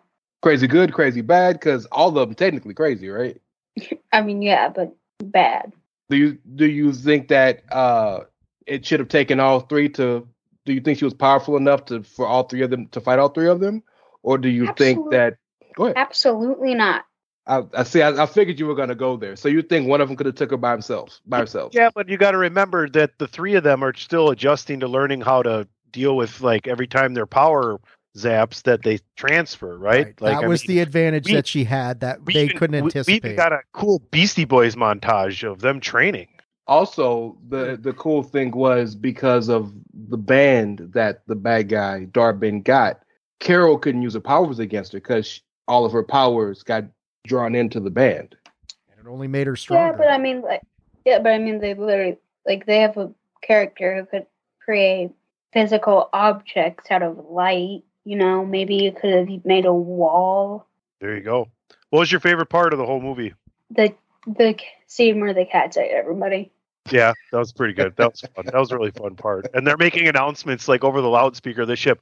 Do not panic. Let the cats swallow you. This is the plan. What'd you rate it? What'd you rate it out of ten? Uh, eight out Eight? of ten. Yeah, that was a pretty good movie. Did you have fun? I thought it was a fun movie, right? A lot of our Marvel movies we've had been some real serious stuff, and this one was just a lot of fun. Do you agree? Yes. Good. I'm glad you had fun, man. Thanks. Uh, you know, it, it's really nice of you to hang out with your dad. He probably doesn't have a lot of friends. Be good, kid. All right. Thanks, man. Thank you, little O'Dowd. As anytime he starts laughing too hard, I know Tony has said something inflammatory about his father. Ah, I can't wait exactly right. hear- I said take, take your dad to the movies. He probably doesn't have a lot of friends. Oh, got more friends than you do. I just trying to make him laugh. golfing pair of one. That's what we've got there. Um, okay, so all I, all I know is that he gives the movie an eight out of ten. Uh, want to apologize, by the way. I had no idea that he had a breath saver. In, like while I sit there talking, I'm sitting there. I'm like, so if you're one of those mukbanger fans out there that loves hearing people chew on food, uh, there's your your mukbanging part of the uh, episode. Once Auphonic is done with this, you'll never even notice it. Ah, Dave gonna take out the mukbanger. So mukbangers, sorry. All right, uh, let's get some other thoughts on, on this show. Uh, what did I mean? The little O'Dowd liked the movie, gave it an eight out of ten, had a lot of fun. Uh, before we kind of get into the nitty gritties of it, let's get around the room. We're gonna save Dave for last, so we can pick on Dave last. Tony, you threw your head back. Tell us how you enjoyed this show or enjoyed this movie. It was excellent. There was action. Um, the 3D that I saw it in, it would. It wasn't necessary. This is the lowest lowest budgeted Marvel film in in a long, long, long, long time, and you could tell. Um, but it still had really good effects for different fight scenes, traveling in outer space, things of that nature. But I just enjoyed it, like the writing, the the camaraderie, the the team building between Monica and and, and um, uh, Kamala and, and Captain Marvel. I think uh, Carol was was excellent. That dynamic is awesome, and and just to see that evolve. I said it. Iman Vellani is not only the present, but the future that Marvel needs. She is a fucking home run, uh, three pointer touchdown all in one. Ray, go ahead. You we'll, we'll loop it all around. Yeah. I, I- so I'll I'll start with the Iman Vellani first because anybody with eyes, and if by any stretch of the imagination you are one of our impaired people who is blind, anybody with ears, if you are one of our people who is who is deaf, anybody with feelings can tell Iman Vellani is amazing. Um, I text Dave. Um, I, I am not one of these people that believes that Marvel is in trouble. I'm not one of the people that thinks that they have problems to the extent that a lot of other people do. But if you want to go with the idea that Marvel needs saving, Kamala Khan will save the MCU. She's that good. She's that lovable. She's that amazing. She's fa- built for the part. Everything about her is amazing. I love the movie. The movie was fun. Um, I know you couldn't hear the interview with with LOD, but we one of the questions Tony asked him was, you know, did you have fun watching the movie? Because a lot of the Marvel things we've watched over the past few years have had a lot of emotional baggage and have been tough to kind of get through because they're slogs or they're very serious. This was just fun. Straight up, that is a fact. This was just a fun movie. Even even fun to the point where you're like, was that necessary? Like fun with the whole musical scene on the water planet. You know, like it just was a, a ball of fun. But more than anything, this goes to show you that a good movie really needs two major things. Of course, every every good movie needs a good script, plot, whatever. But two major things: a director that knows his cast, and a cast that has chemistry. You cannot tell me that Teyonah Parris, Brie Larson, and Iman Vellani aren't best friends at this very moment. Because the chemistry they showed in that movie show like they have been homies forever. And I, I just, it, especially the scene on the ship when they're just trying to get to know each other and figure it out, like beautifully done. I know we're going to get into some specifics later, so I'm trying to be as vague as possible. But I, I cannot, I'm uh, glowing reviews of this movie. Then the credit scenes that it, I'm ready to get into the, the nitty gritty of it because I just had so much fun. And I'm so glad I went. All right, Dave. So, um, you guys already know some of uh, Ray knows more than anybody else because we've been messaging privately about this. I will say this: there's a disclaimer here, and Pat, I think I told you about this. I went to see this Thursday night. Uh, I'd been looking at fucking computers all day.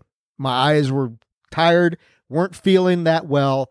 Um, so that probably knocked down my enjoyment. I will say this because I respect you three gentlemen so much and your opinion of this. I have agreed to go see this again in about two and a half hours with my nephew in law and my niece in law to see okay what did i miss? What these guys really like this more than than i probably did. What am i missing? Now my overall kind of impression of this is yeah it was fine but my definition of fine pat is always differed a little bit from yours. You know like when we used to do things on the band the nerd review you would give something a, a, a 2.62 and i'd be like i thought that was good. It's like a four or something like that. So when I say fine, I would That's still true. I would still give this movie a 7 out of 10 in my opinion because you guys are right. It is fun. My biggest problem with this is a Dar-Benn, just a boring fucking villain in my opinion. Just nothing there, no sizzle to the steak. She's a Ronan sort of flip of his personality.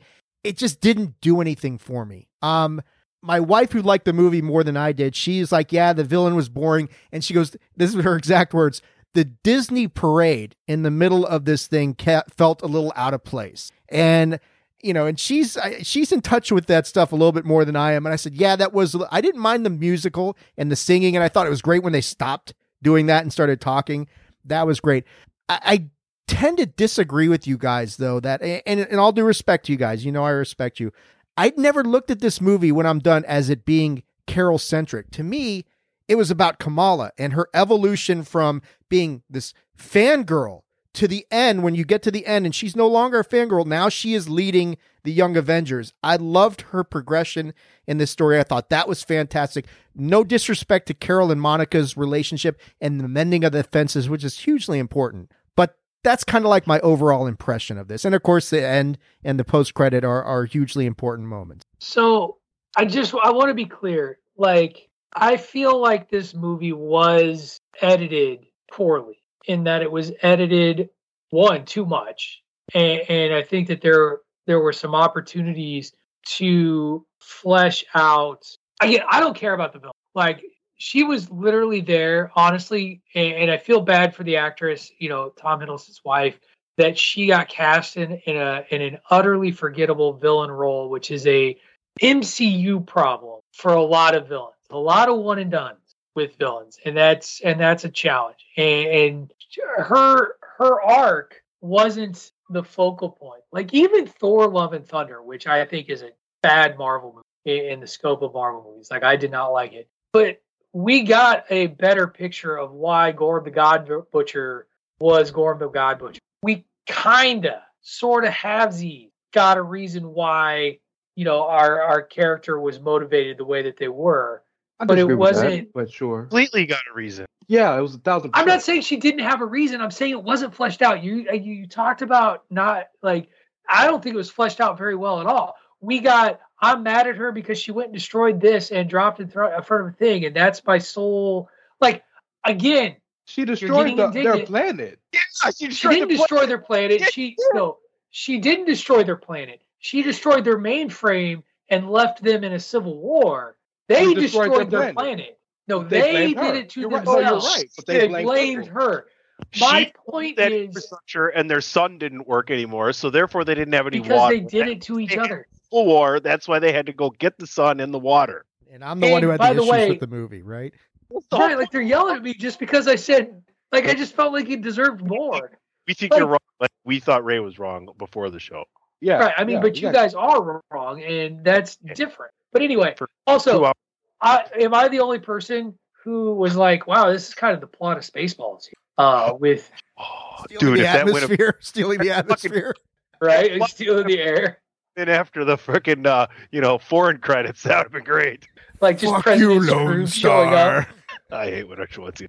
Okay. Um, I, I just felt like they could have done more with that if they really wanted to make it about that problem. It was very much to me because Carol did like she made this promise to the Skrulls to like help them, and she kind of did that to the point where they were like, "You're not helping us. Stop helping us." They she she did do a horrible thing under the misguided notion of doing what was right because she was angry and immature 30 years ago, basically. Um, and and again, but it was about her like leaving and being gone. It was about it's about Carol and her like detachment from everything and everyone, even Nick Fury to an extent. Like she's kind of there, and that was you know she left a little girl behind that that she talked about as if it was her niece or daughter. Like there was a familial relationship. She promised she'd, she'd be back and then didn't come back.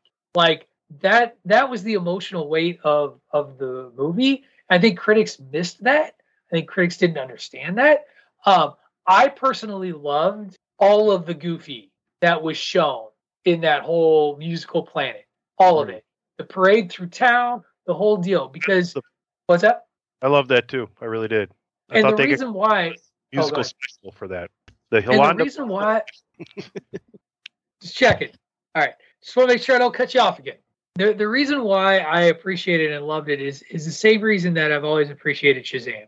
And that is is that they took this thing, uh, one, it, to me it adds depth to just the kind of the greater universe out there and Marvel that there's this world where people primarily communicate through song and dance and that's what they do. And if you all remember when we watched the trailers, we thought that was going to be something that was very much interconnected with Kamala's culture. Like we thought that was on Earth.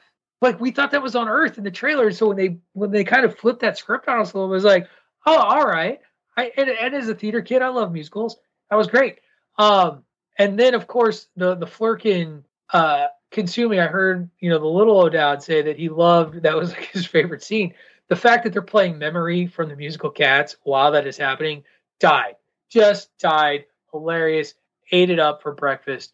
And at the end of the day, it brings Carol back a little bit more towards people she should be back with and connected to. And I agree that Ms. Marvel is a big reason. She's the catalyst for bringing them all together. And she is the heart and soul of this trio and really is the one that kind of helps be the go between between Monica and Carol and allows them to then finally start to hash it out and heal.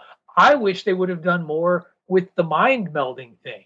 With again, like I wanted more of Monica calling Carol out, and I wonder if that got left behind on the cutting room floor.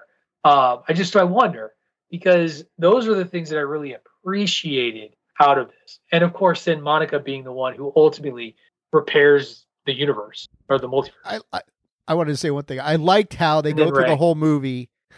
Kamala goes through the whole movie trying to come up with a name for Monica, but you never hear photon or anything like that. It never, never comes out. I thought that was uh that was kind of fun. S- So Patrick touched on something that I think Dave, and given your situation, you may have missed. I think a lot of people have missed. Carol is the bad guy in this movie. Yes, Dar-Benn plays the traditional role because she's the antagonist, but the bad guy is Carol. N- Not just for what she did before the movie, but look at the movie when she caused the the Skrull the Skrull Kree meeting treaty meeting to go bad because she infiltrated their ship and started a fight. When she had to save the people, she tried to save the people. Kamala's trying to save more people, and she cuts her off, and they leave, and Kamala's crying. Uh, when they're fighting on the the water planet, she wants to stay and fight, but they try to leave. She's not realizing you might get these two people killed after you just told this girl, mom and dad, I'm gonna keep her safe. Like Carol is the bad guy in the whole movie. On top of the fact, the emotional core of her leaving Carol, um, um, her leaving um, Monica. And if I'm Monica, you came back to see my mama, but you didn't come see me. She was dusted. Yeah, when Good she was point. not there. Yeah. You're right. You're right. You're right. You're right. But no, she wasn't because she said she was in space. When when she goes back to visit her when she has cancer, it's after the blip.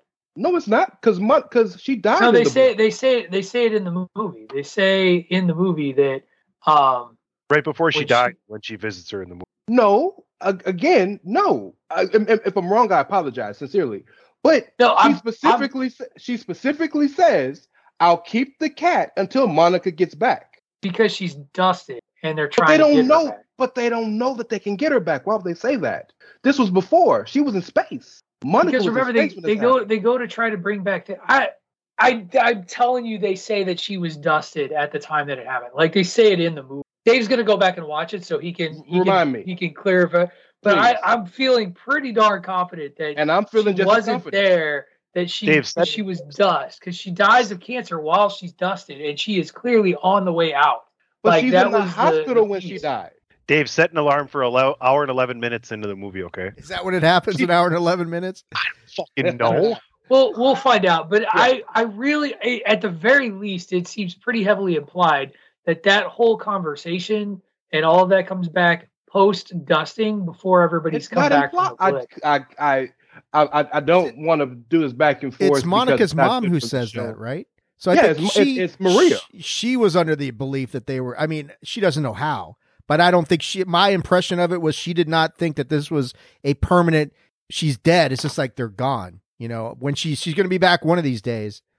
If I'm wrong, I'll be glad to say I'm I'm wrong and I apologize. I am just as as as positive you are that she this was when she does it because Monica died in the hospital. I mean, Maria died in the hospital. Wasn't Monica by her Remember, side when she got it's impor- dusted though? It's important. Yes, it's im- that she was sitting there. That's why she when she came back, she was in the chair. That's also important to remember. Monica said, uh, Maria says the cancer's back, right? I mean, again, if I'm wrong, uh, I'm wrong. I definitely felt like it was said that she was dusted at the time. So Dave will Dave will correct us. We'll get it all figured out. The- it's the- it's not worth drilling. It's not worth drilling down that Sure, hard sure. on because it's there. The point is, is that the friction in their relationship is, is Carol's fault. my favorite Carol in any medium is unlikable piece of shit, but I got to do the right thing because only I can do the right thing, Carol. And Brie Larson plays that fantastically. Um, but she's the bad guy of this whole movie, which is why it was such a big deal for her at the end to not only just make things right, but after Monica gives up her quote unquote life to save the universe, she still goes and fixes the damn uh, sun. Right. You know, she didn't does to do that. Perfect. That reminds me. Can I give you my two things that I was like watching the movie going, okay, really? Uh, one was that point right there. She fixes the sun, right? And at some point in the movie, Monica goes, uh, uh, Brie goes, or uh, Carol goes, I didn't know I could do that. And Monica goes, Well, there's a lot of things I didn't know I could do before now. And I'm like, Oh, really? So now just all of a sudden we remember after all this time that you could have just fixed this problem uh, a long, long fucking time ago. That and when Captain Marvel goes to save Monica Rambeau and misses, and she's taking these gasps of air in outer space. She's uh she's crying. I don't, I don't know what to tell you. You can Like, hear her breathing. There's no fucking air, Patrick. There isn't any. But she but she can breathe in it. That's the point. How can Like you she's when there's no air? She just doesn't is you don't need need you don't need to breathe in outer. Either either it just you don't have to breathe or yeah. Uh, I again, I if that's if that's the sh- if that's the shit you're you're you're picnicking. except for breathing in space. I mean, I- you're basically personifying that that persona. Like you're living that right there. what did uh, what did Retainer Boy think of this movie, Pat? How would you think my retainer would float in space? You think we can? I think we can melt it by the sun. I got you, buddy. He's dying over there. We're gonna think he's kill we're gonna okay. kill poor Patrick He's before this the He's show's turning done. red. He's like eggplant purple right now. I'm Are you fine. okay? I tried to breathe in space. No, I Okay. choked a little bit. Yeah, You see, stole my gimmick. Get it. um as, as it's been proven that Carol Danvers doesn't need anything to fly through. She speak I mean, just to take this a step further, like she talks in space all the time and you didn't have a problem with that. Like you have to breathe to talk. Anyway, Because she can manipulate her vocal cords with vibrations. Oh God. Bro, right. Well, she was crying and she was sad at the time and couldn't reach her daughter figure, and we should just oh. embrace the moment.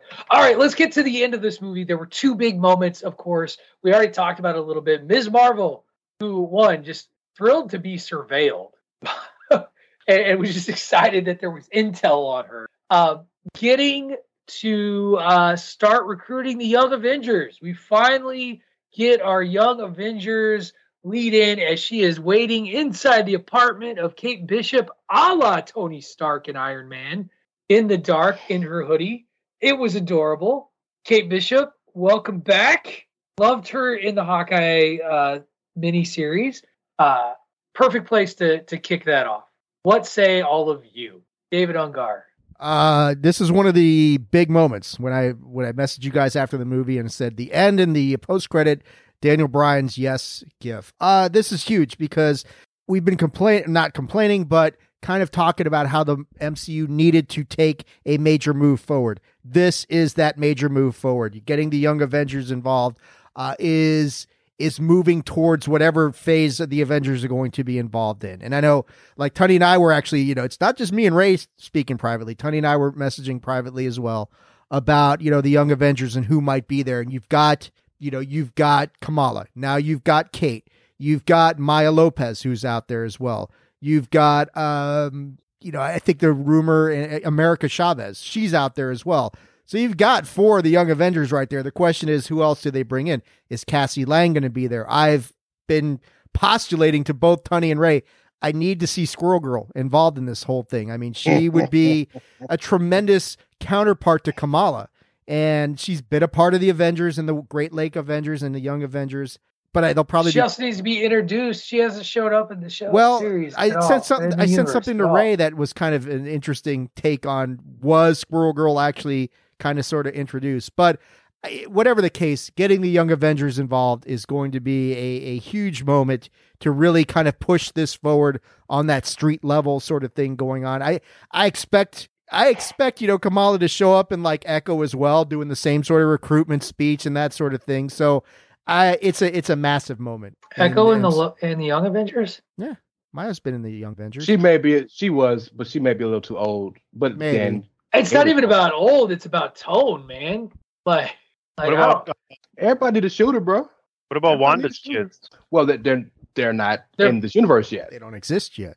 Right. Exactly. But, But Riri, Eli Bradley, yeah, we That's they, right. coming.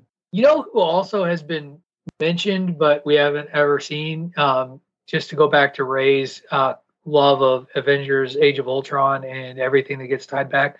Amadeus Cho exists. Dave, We, we've did I never, not tell we've you never that? seen Amadeus Cho. What? As Dave, I, I told him Ray, Amadeus Cho Ray, exists. Ray mentioned that. Yeah. Yeah, Amadeus Cho has been mentioned by his mother in Avengers: Age of Ultron. So, like, he exists. There's plenty of folks out there.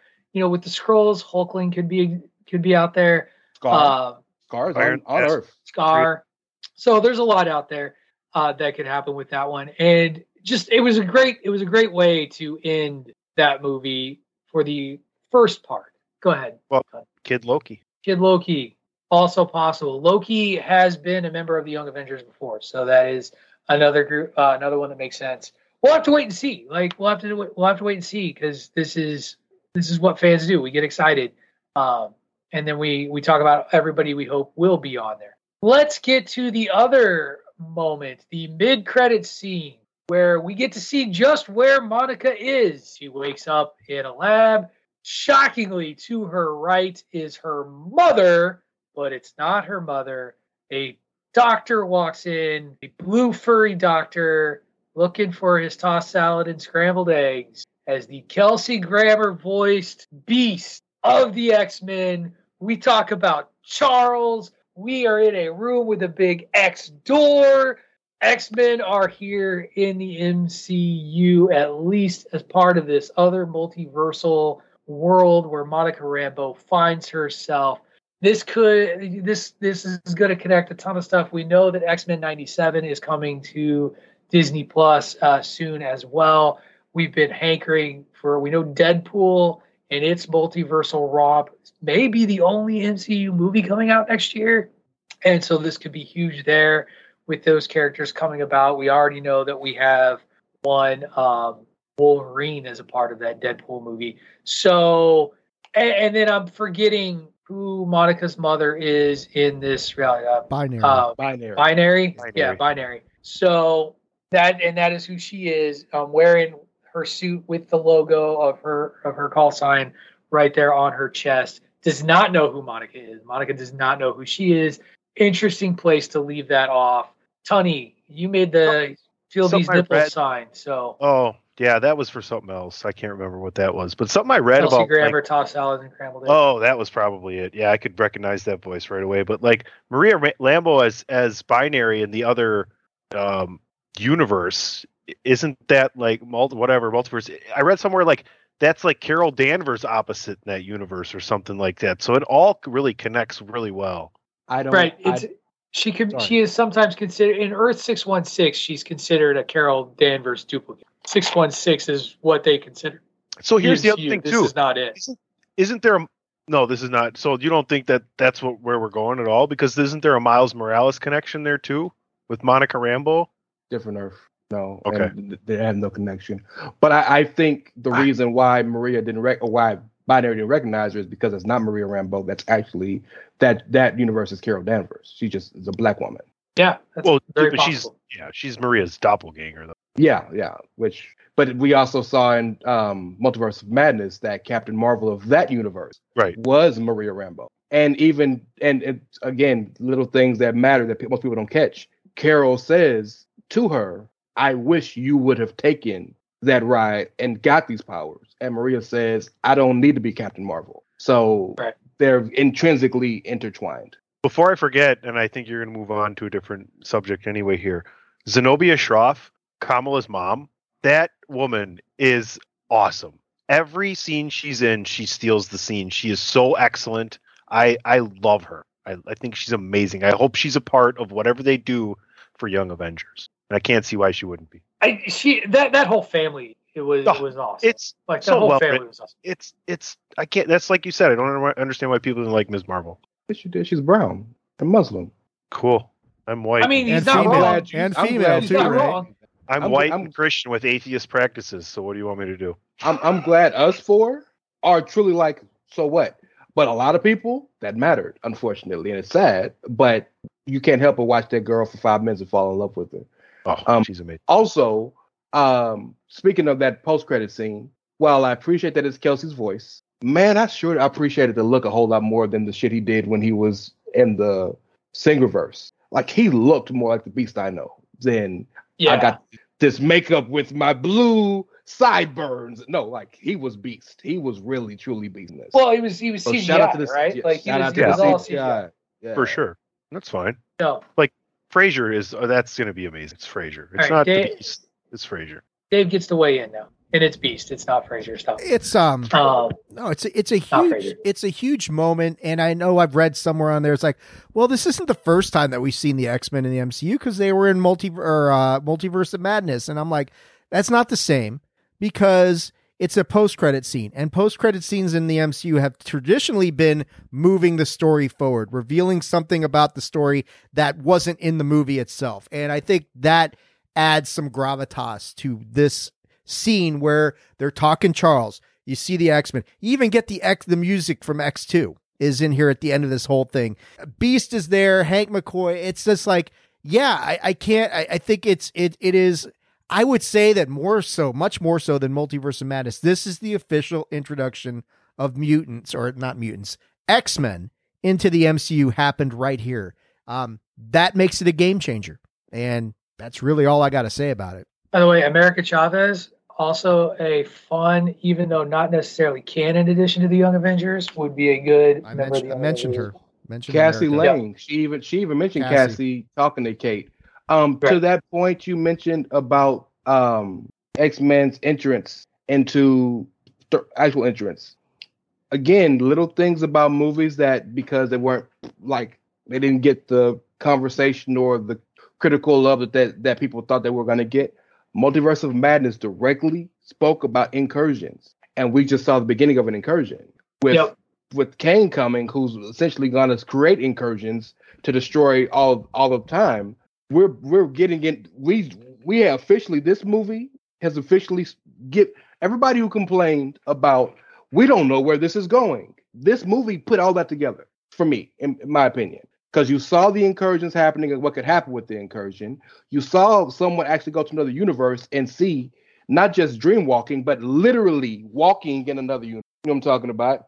And you saw all these other people who we've been waiting to see, particularly just Beast now, existing. Like all everything that we've been building to, the only thing that wasn't spoken of that also was building to was the Celestials. We'll get to that eventually. But like in terms of Kang and time and the multiversal war and all this, you're seeing it happen now. And I think we Yeah, finally have I- our direction. I, I think that yes, this is a this is the but between Loki season two episode six and this film here, we got a lot of movement forward that I think a lot of fans and even people like myself and Dave have, have been wanting to to get out of the last couple of efforts. And so I I agree with you there, Ray. Tony, last thought, and then we're gonna go to our last commercial. I think hardcore fans who did it right and finished Loki and then went and watched this movie uh, are are along the lines of this last couple that sat through the entire foreign credits like I did,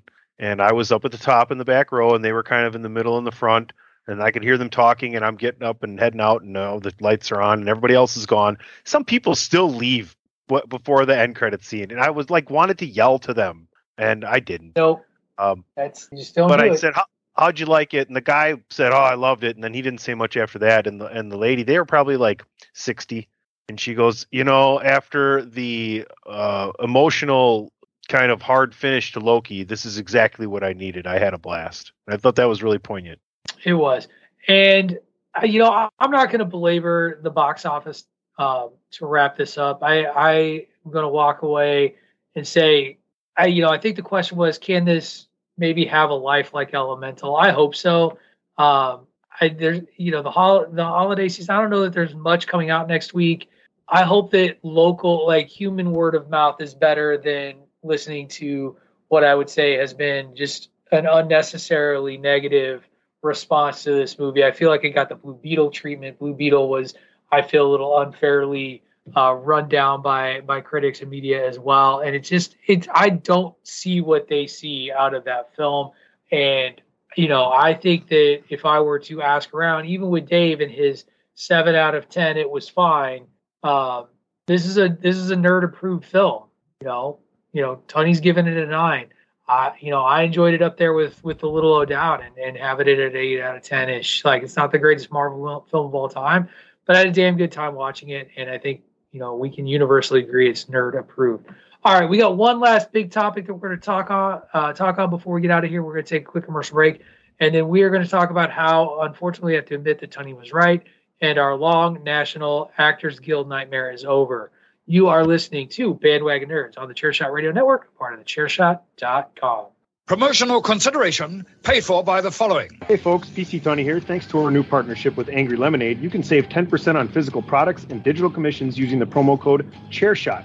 Head to angrylemonade.net to check out their amazing catalog of products and services. Use the promo code ChairShot to save 10%. That's angrylemonade.net. All right, welcome back, everyone, to Bandwagon Nerds. Patrick O'Dowd, PC Tunney, Dave Ungar, Ray, Cash, all sitting around here talking nerdy stuff. If you love what we're doing, don't forget ProWrestlingTees.com forward slash a chair shot. Get that Bandwagon Nerds swag if you are the next person to buy a shirt, which Greg DeMarco has committed to telling us when that purchase happens so that we can indeed thank you on the show. We will do it and maybe we'll have PC Tony do it because I don't know. He's all right. Let's uh, real quick, Tony. This is for you. Congratulations, you were right.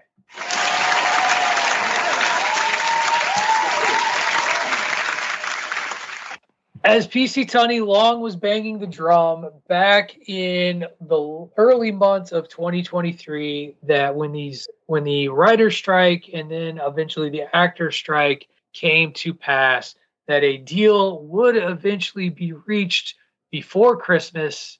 It is November 12th as we record this, and the actor strike has ended. The SAG-AFTRA strike ended as an agreement was reached and has hit the first phase of ratification votes and is expected to get through with no problem. Some of the highlighted points uh, for this agreement is more than a billion dollar in, dollars in new wages and benefit plan funding for actors, a streaming participation bonus minimum compensation increases that break the so called industry pattern. For the first time, consent and compensation guardrails on the use of AI. That is huge because there was some real Darth Vader emperor bullshit going on with how they wanted to use AI and, and actors, especially dead actors. Uh, raise the pension and health caps that will channel more value into their funds and critical protections for diverse communities. So, SAG members will remain active in conversation around the responsible use of AI, including its emerging prominence as a political issue. Um, board gave the agreement 86% approval. It'll go out to the union's nearly 160,000 members who will then vote on whether to ratify the contract. That's where we are now. If it goes through, it will go into effect as an official agreement. Uh, and then that happened relatively quickly because Kevin Bacon was dancing to Footloose on an Instagram video which has gone viral around the news uh, news cycles. Uh, we talked about uh, Tom Hiddleston being able to talk about Loki uh, while on the Jimmy Fallon show. Uh, this is a great news for conventions. We don't have to listen to Ewan McGregor tell us about his laundry list and stuff like that. So uh, good news, high fives all around, as Dave would say. Um, neither side got everything they wanted, which usually means the agreement is fair. Correct, Dave? That is absolutely correct. If you're not happy with the agreement, it's probably a good agreement. I think they're happy enough. They're, I think ha- the A- they're I think the A- happy-ish, and that's all that counts. Right. The uh, the AI thing is is is going to continue. Like that that issue is by no means dead, and, and so I would anticipate that continue go. But let's uh let's let Tony brag for a second. Congratulations, Tony. Your your thoughts that we finally have actors that can get back to work. I just know this means that Dune can finally be released. I um I'm glad we're back here. I'm glad for those people, right? Like I mean, when when it comes down to it, the holidays are are something that is really meaningful. I know I want to go back and mention some real life things for people like in middle class and lower class and I know for a fact from people that I know that during COVID when they were they were having a hard time dealing with all the unemployment claims. And finally, they just didn't have enough people, but like 2 weeks before Christmas, they released a whole ton of them that they had not even seen just to make sure people had enough money that they could go get Christmas presents and shit for people. So the power of the holidays and, and family and things of that nature is, is is pretty powerful. Not to mention the power of being able to make a whole shit ton of money during the holidays with brand new content. Um, that's another thing. Don't think the studios didn't understand that they have a really big opportunity to collect a big paycheck as we move forward into Thanksgiving and Christmas. Great cash. Weigh in on this deal. Well, it was. I, I feel like it was only a matter of time once the studios uh, came to a deal with the writers that SAG would have to would they'd have to break off SAG too. Um, but we've spoken on this show and many other episodes about how no matter how much money these franchise these uh studios make, we make the joke all the time. Well, Disney may be getting sold to Apple, right? Disney is looking at selling ESPN. Warner Brothers is selling off properties and and and uh, getting rid of shows for tax write-offs. So no matter no matter how much money they're making, because they're making money hand over fist. One thing you can say for sure, definitively, that they're losing money on was these strikes because stuff wasn't coming out like it should have or it could have. They're having to push things back. They're having to do reshoots. Um, the next topic we're going to talk about is the MCU, brand, uh, brand new world. Captain America's being reshot. They couldn't have done that before. Now they have to add it to the next year's docket. That's more money. Um, so it only behooved them to to go ahead and, and and break them off and come to a deal. And yes, if if you felt like you didn't, you felt like you got gypped, it's a good deal for the other t- other part.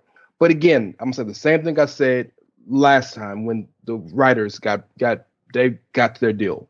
If you're going to hold out, make if you're gonna make these people hold out and do a work stoppage and end up giving them what they wanted the entire time, you are stupid. So like if if I'm David Zaslav, if I'm Bob Iger, if I'm uh the ghost of Steve Jobs, whoever's over Apple TV, all these people, I'm looking at myself in the mirror like I'm a dumbass. You I don't see how you can't.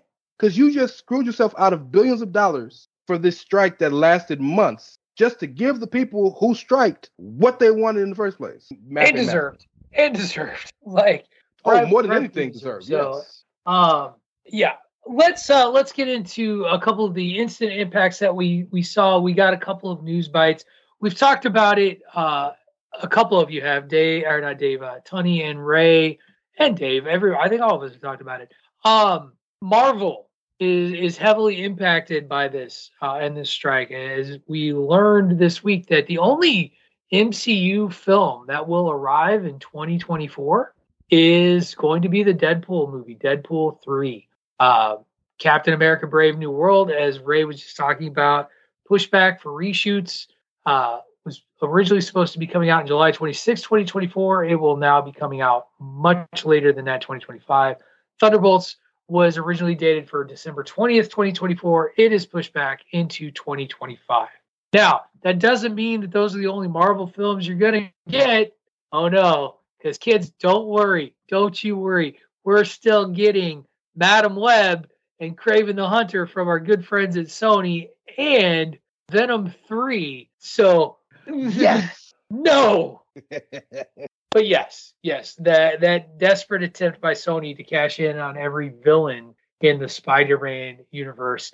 Um, I still haven't seen Morbius. I'm never going to see Morbius. By It's the way.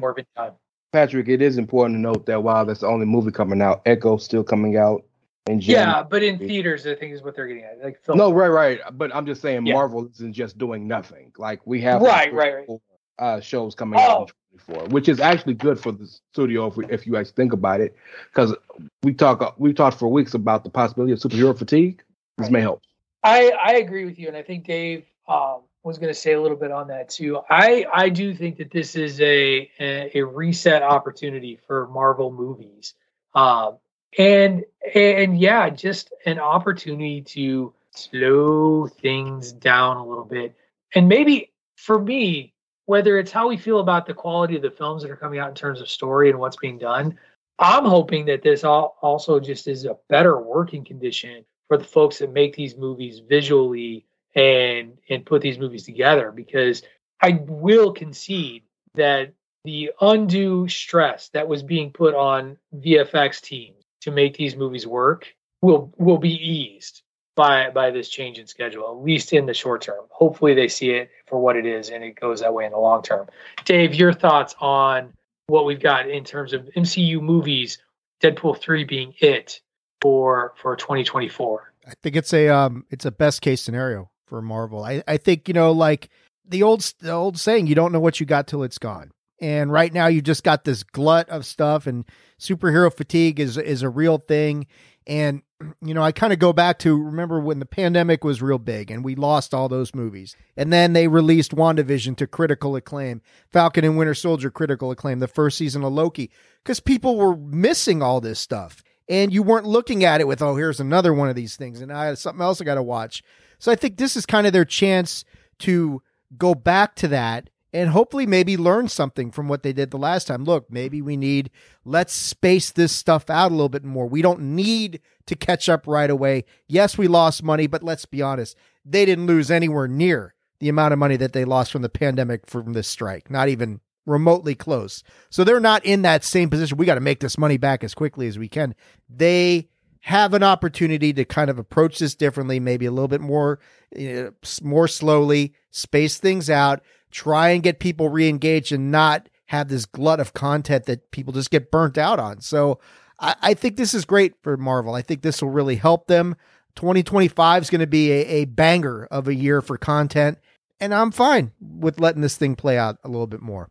Well, yeah, um, the other bit of news that we got uh, came from James Gunn himself, who was thrilled to announce that his film, um, his upcoming Superman film, Superman Legacy, will, will not lose its original release spot. It is going to still be able to go come out on July 11th, 2025.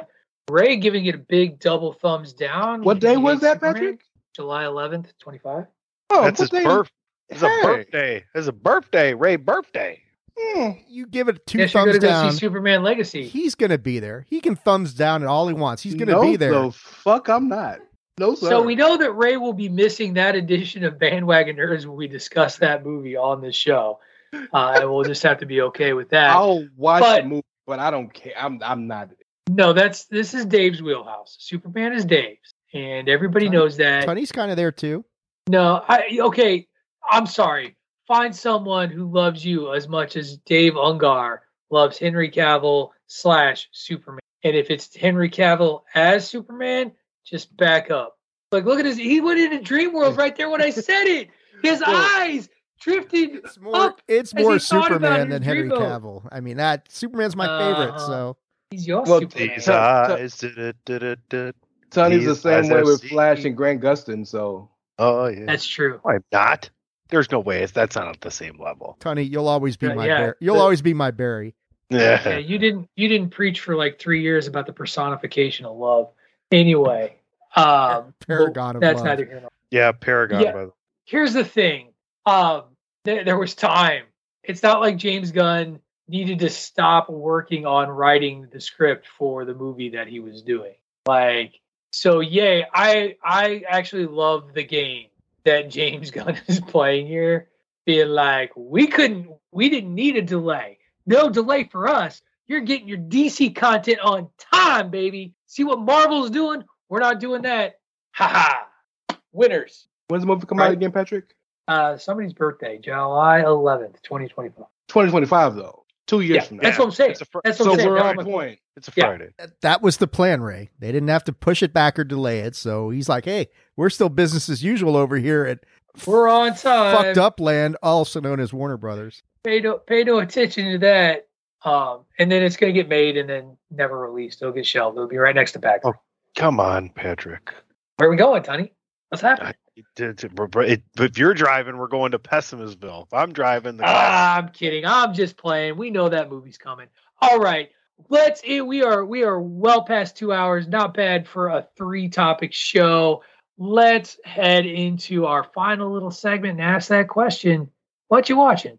Hey Tunney, what you watching? I, dude, nothing else besides what we talked about this weekend. It's been a, a barn burner. But uh, it, one thing related to the actor strike, and I, I know we tried not to mix a lot of the stuff we do on the network, but scene is done. Actor strike's over. Do we still get Rock at uh, Mania 40 is a big question in that world, and that does have to do with the actor strike. And then the last thing before we get out of here today, and I won't I won't talk anymore until we get the you know give us your go home stuff. Um, shout out to Brie Larson and her um, superhero suit because that fit really well in a certain place, and it just made my fucking day. I mean Teyonah Parris too, because Teyonah Parris got a little Did more. you, did you need to do it? Sarnarius No, in- than I know Brie it- that was good too, but like I was just like, oh my. Tunney, did you want to do Dave- the first ever? Yeah, Dave. You don't. you don't, Dave. Don't, don't. We'll save it for another day. But you know the two. You know the six letters I was looking for. David Ungar, what you watching? Well, the, Tunney will appreciate this. We, the wife and I, went back to Arrowverse, finished season one of The Flash, tremendous. Finished season three of Arrow, which was fantastic as well. Um, those shows are so good, and it, it just whenever I watch them, it pisses me off. I'm like, why couldn't the DCEU capture any of this, A- any of the soul or the heart or the greatness of these shows? I just, it's frustrating. That's that's all I got. Rey Cash, what you watching? So um, I did not get to catch all of SNL last night with Timmy Chalamet, but I've heard some decent things. Um, but you know, uh, Jason Momoa is next week, so that should be fun.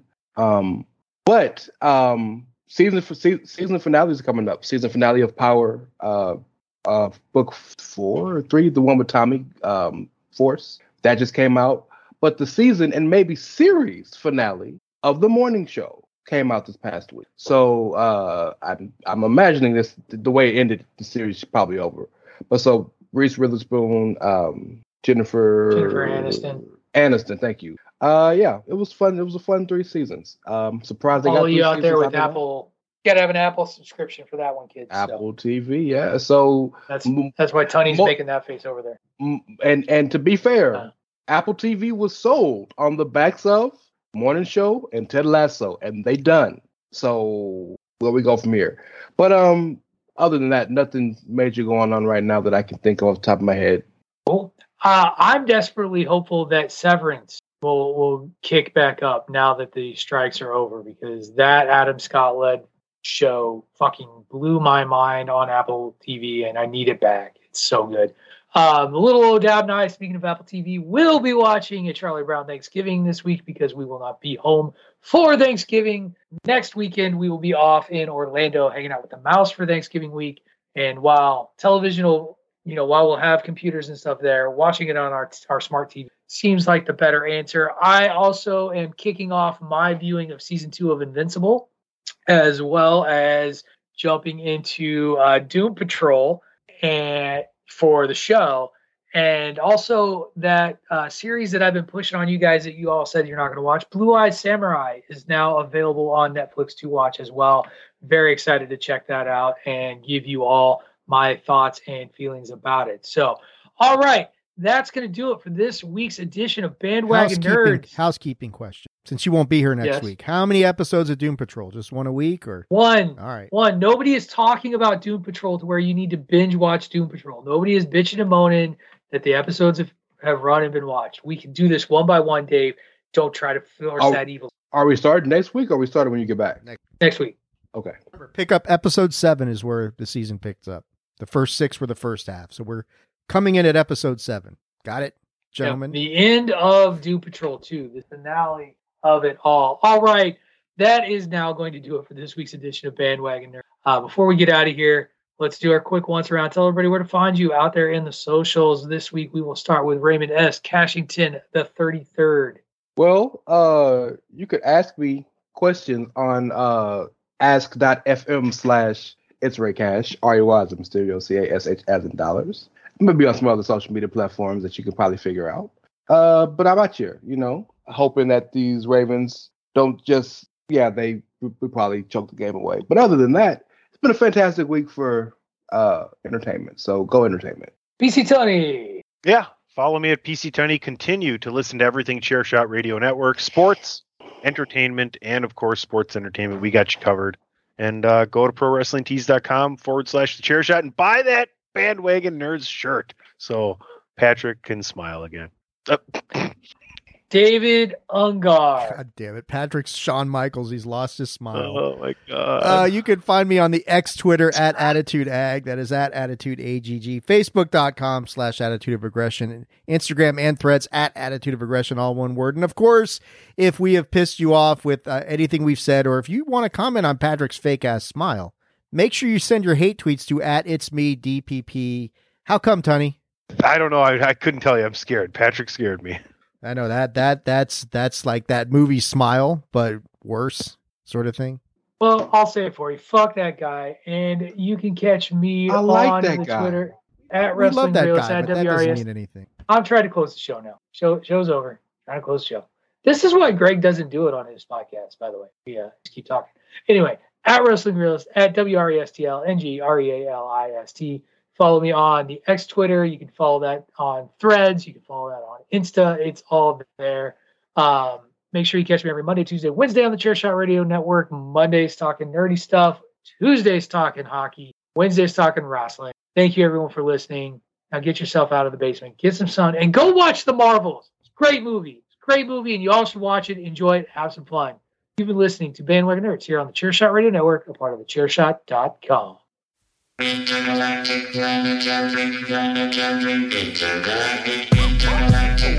I'll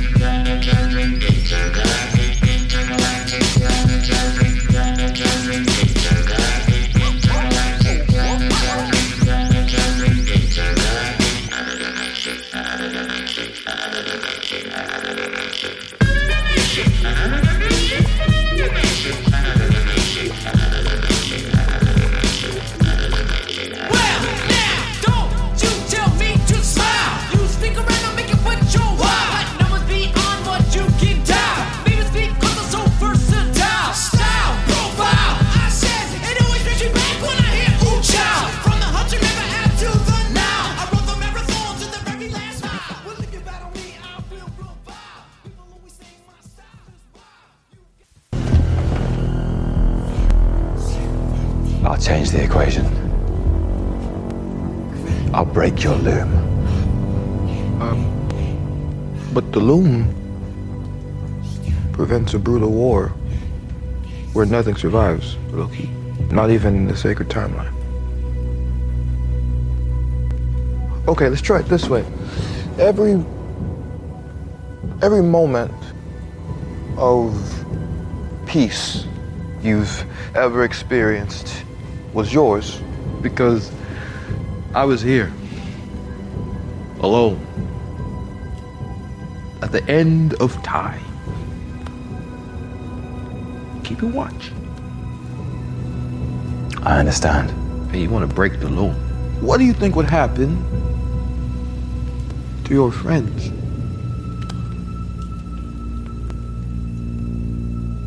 Hmm. I made the tough choices. That's why I get the big chair. I keep us safe.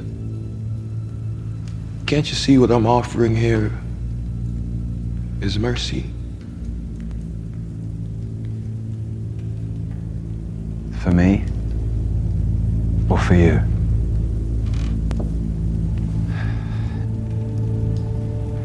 No. I'll find another way.